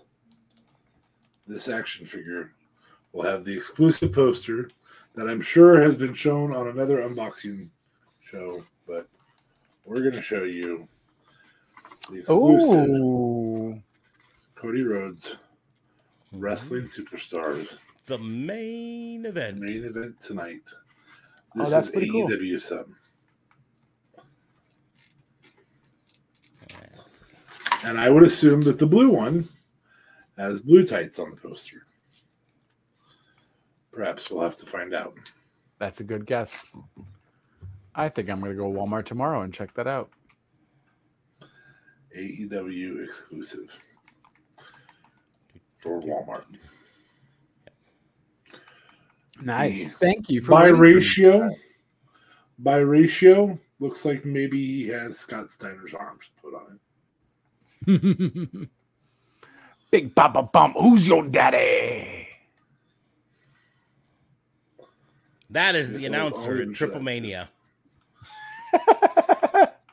With lines of blow right next to him, huh? Mhm. That's awesome. That's uh well that's a that's a way to pull it off, I suppose. I mean, no wonder he's always so excited. with the Yeah. Fox Sports logo right behind him. Mhm. Yeah, it's a great match. Everyone's gonna come on, have a goal. That's crazy. That's messed up. Whoops. I never noticed shit like that in, in pictures. There was one on a on a Facebook group that I'm in. No, I don't have a, a Smarks Facebook or a Fabe Facebook. Um, Darn right, you don't have a Smarks Facebook. That's mine. Um, but uh, uh, in a Facebook group I'm in, I saw one where uh, a girl was modeling her dress to her family, and what I assume, based on the size of the breast, was mom was sitting on the couch, entirely topless. I mean, But nobody noticed. with- well, I looking at- mean, I mean, someone eventually noticed. they would have had to Nobody- been looking at her belly button to see the breasts. So Oh, Jesus Christ. it was it was not an enjoyable photo, but it was there. Ah, you know what we've said before about guys and boobs. Yes. Ron White said it best. Once you've seen one pair of them, you Pretty much want to see them all. sometimes you just want to see them to say, "Hey, uh, go ahead, put those, Yeah, it's, it's- put those away." now, Do you boobs hang low? Do they wobble to so the we have floor? done an AEW or a second AEW toy unboxing. yeah, Since Smarks always wants to open his toys right away by himself. I do. I mean, I I just I can't help myself. I almost bought an Anna Jay figure not too long ago because I came Oh. across it. But you wouldn't do an unboxing on live. Um, if Of course if he I, wouldn't. if if I can hold it to Dude has ADD, like just by like switching. like, oh my god, I have this, I have this feature. Uh, You're lucky open he doesn't open it as soon as he finishes with the cash. Stops I mean- right there in the aisle. just- I mean, I had self control enough to open those Topps finest uh, WWE cards all, you know, um, on air, right? I feel like you rewrapped it. Nope, I never rewrapped it. I did, I did, however, not have the self control to not open all of these uh, uh, Panini Prism ones. Um, but that was that was retail therapy, you know, when I was sitting in my mother's house. I was like, no, I've nope, I got to do something to make myself feel better. I've never had a panini in prison. All right. I'm also going to go ahead and make the crash joke that comes with this and this.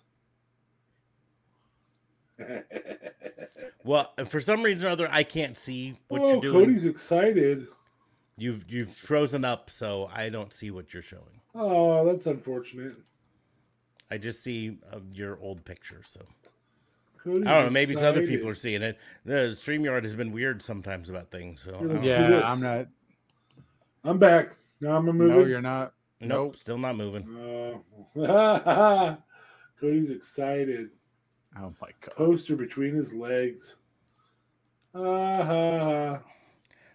Ha, ha. Anyways, on that note, I think it's time to wrap things up. Two hours of this, and um, I'm tired. Yeah, that's You had a busy week, so that's fair. Uh, I've and I've got busy weeks ahead, and Da Fabe knows all too well the busy weeks ahead that I, so. I empathize, my friend. hmm So, but on that note, let's go ahead and close the book on the wrestling booking unit.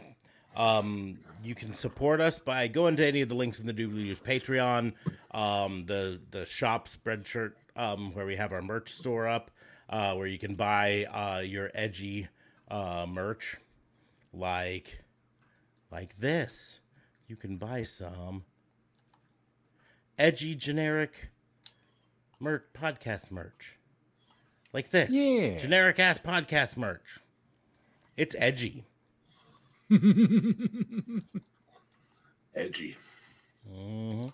that's at Mostly uh, because if she wore it all off to the side just a little bit, it would go off the edge of her shoulder.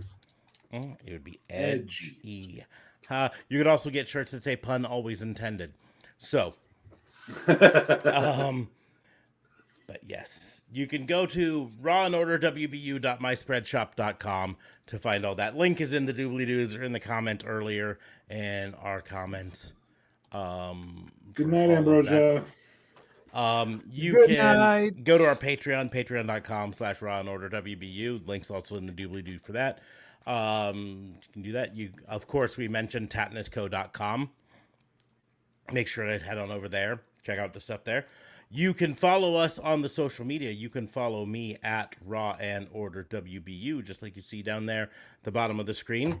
Uh, that's on uh, TikTok and on Twitter and on um, YouTube and, and Instagram. Uh, The only place it's not on is Facebook, where it's at Pissant Podcast, like you see on the hat there. Uh, but you can follow me on all of those social medias. You can follow DA Fabe at DA Vincent Fabe, just like right down there on the bottom. I don't know if I'm still frozen, but this is. this You're is frozen bad. in a You're different frozen position, again. but it's right there. Is, Yeah. is Cody's is Cody's uh, poster next to my face? no. No. Um, and you can follow JLB at JLB420. Real Talk Radio, though, is the brand at Real Talk Radio 8, anchor.fm slash RTR. Links are in the doobly doos. There's a link tree. So all the following is there because I know some of you are lazy. Um, and oh, I didn't mean to. That wasn't a knock at Ambrosia or anything. I felt Or any rude of our other fans for that matter. or any of our other fans for that matter. Uh, But Yeah. yeah, I mean, it's all there. I'm lazy. I'd, I'd go right. I, if someone has a link tree, I go straight there. I'll get everything I need. So all that is down below. And back to you, good sir.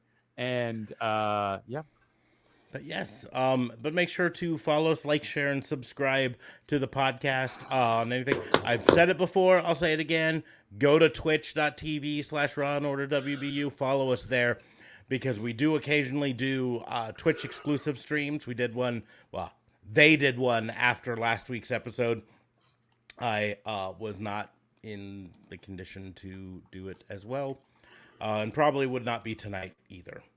Um, but Right. make sure to follow us there because there are going to be some Twitch exclusive ones. We might start doing things like botchamanias again, stuff like that. Uh, botchalongs, that's what I meant to say. Uh, and might do those on Twitch. Uh, no, I've got multiple jobs. I've That's got fair. lots of jobs. Um, but follow us on Twitch. But if you don't want to follow us on Twitch, I understand. We're still going to do the main show on Twitch and YouTube and uh, uh, Facebook for at least the time being, and it will still go up as audio ver- format um, after the fact. So you can still listen to the audio version as well. But eh, you know, if you want to get everything, Twitch is the way to go. So follow us over there. Uh, but on that note, I think we're gonna close the book. Thank you all for listening. We will see you soon. Bye. Orange County has a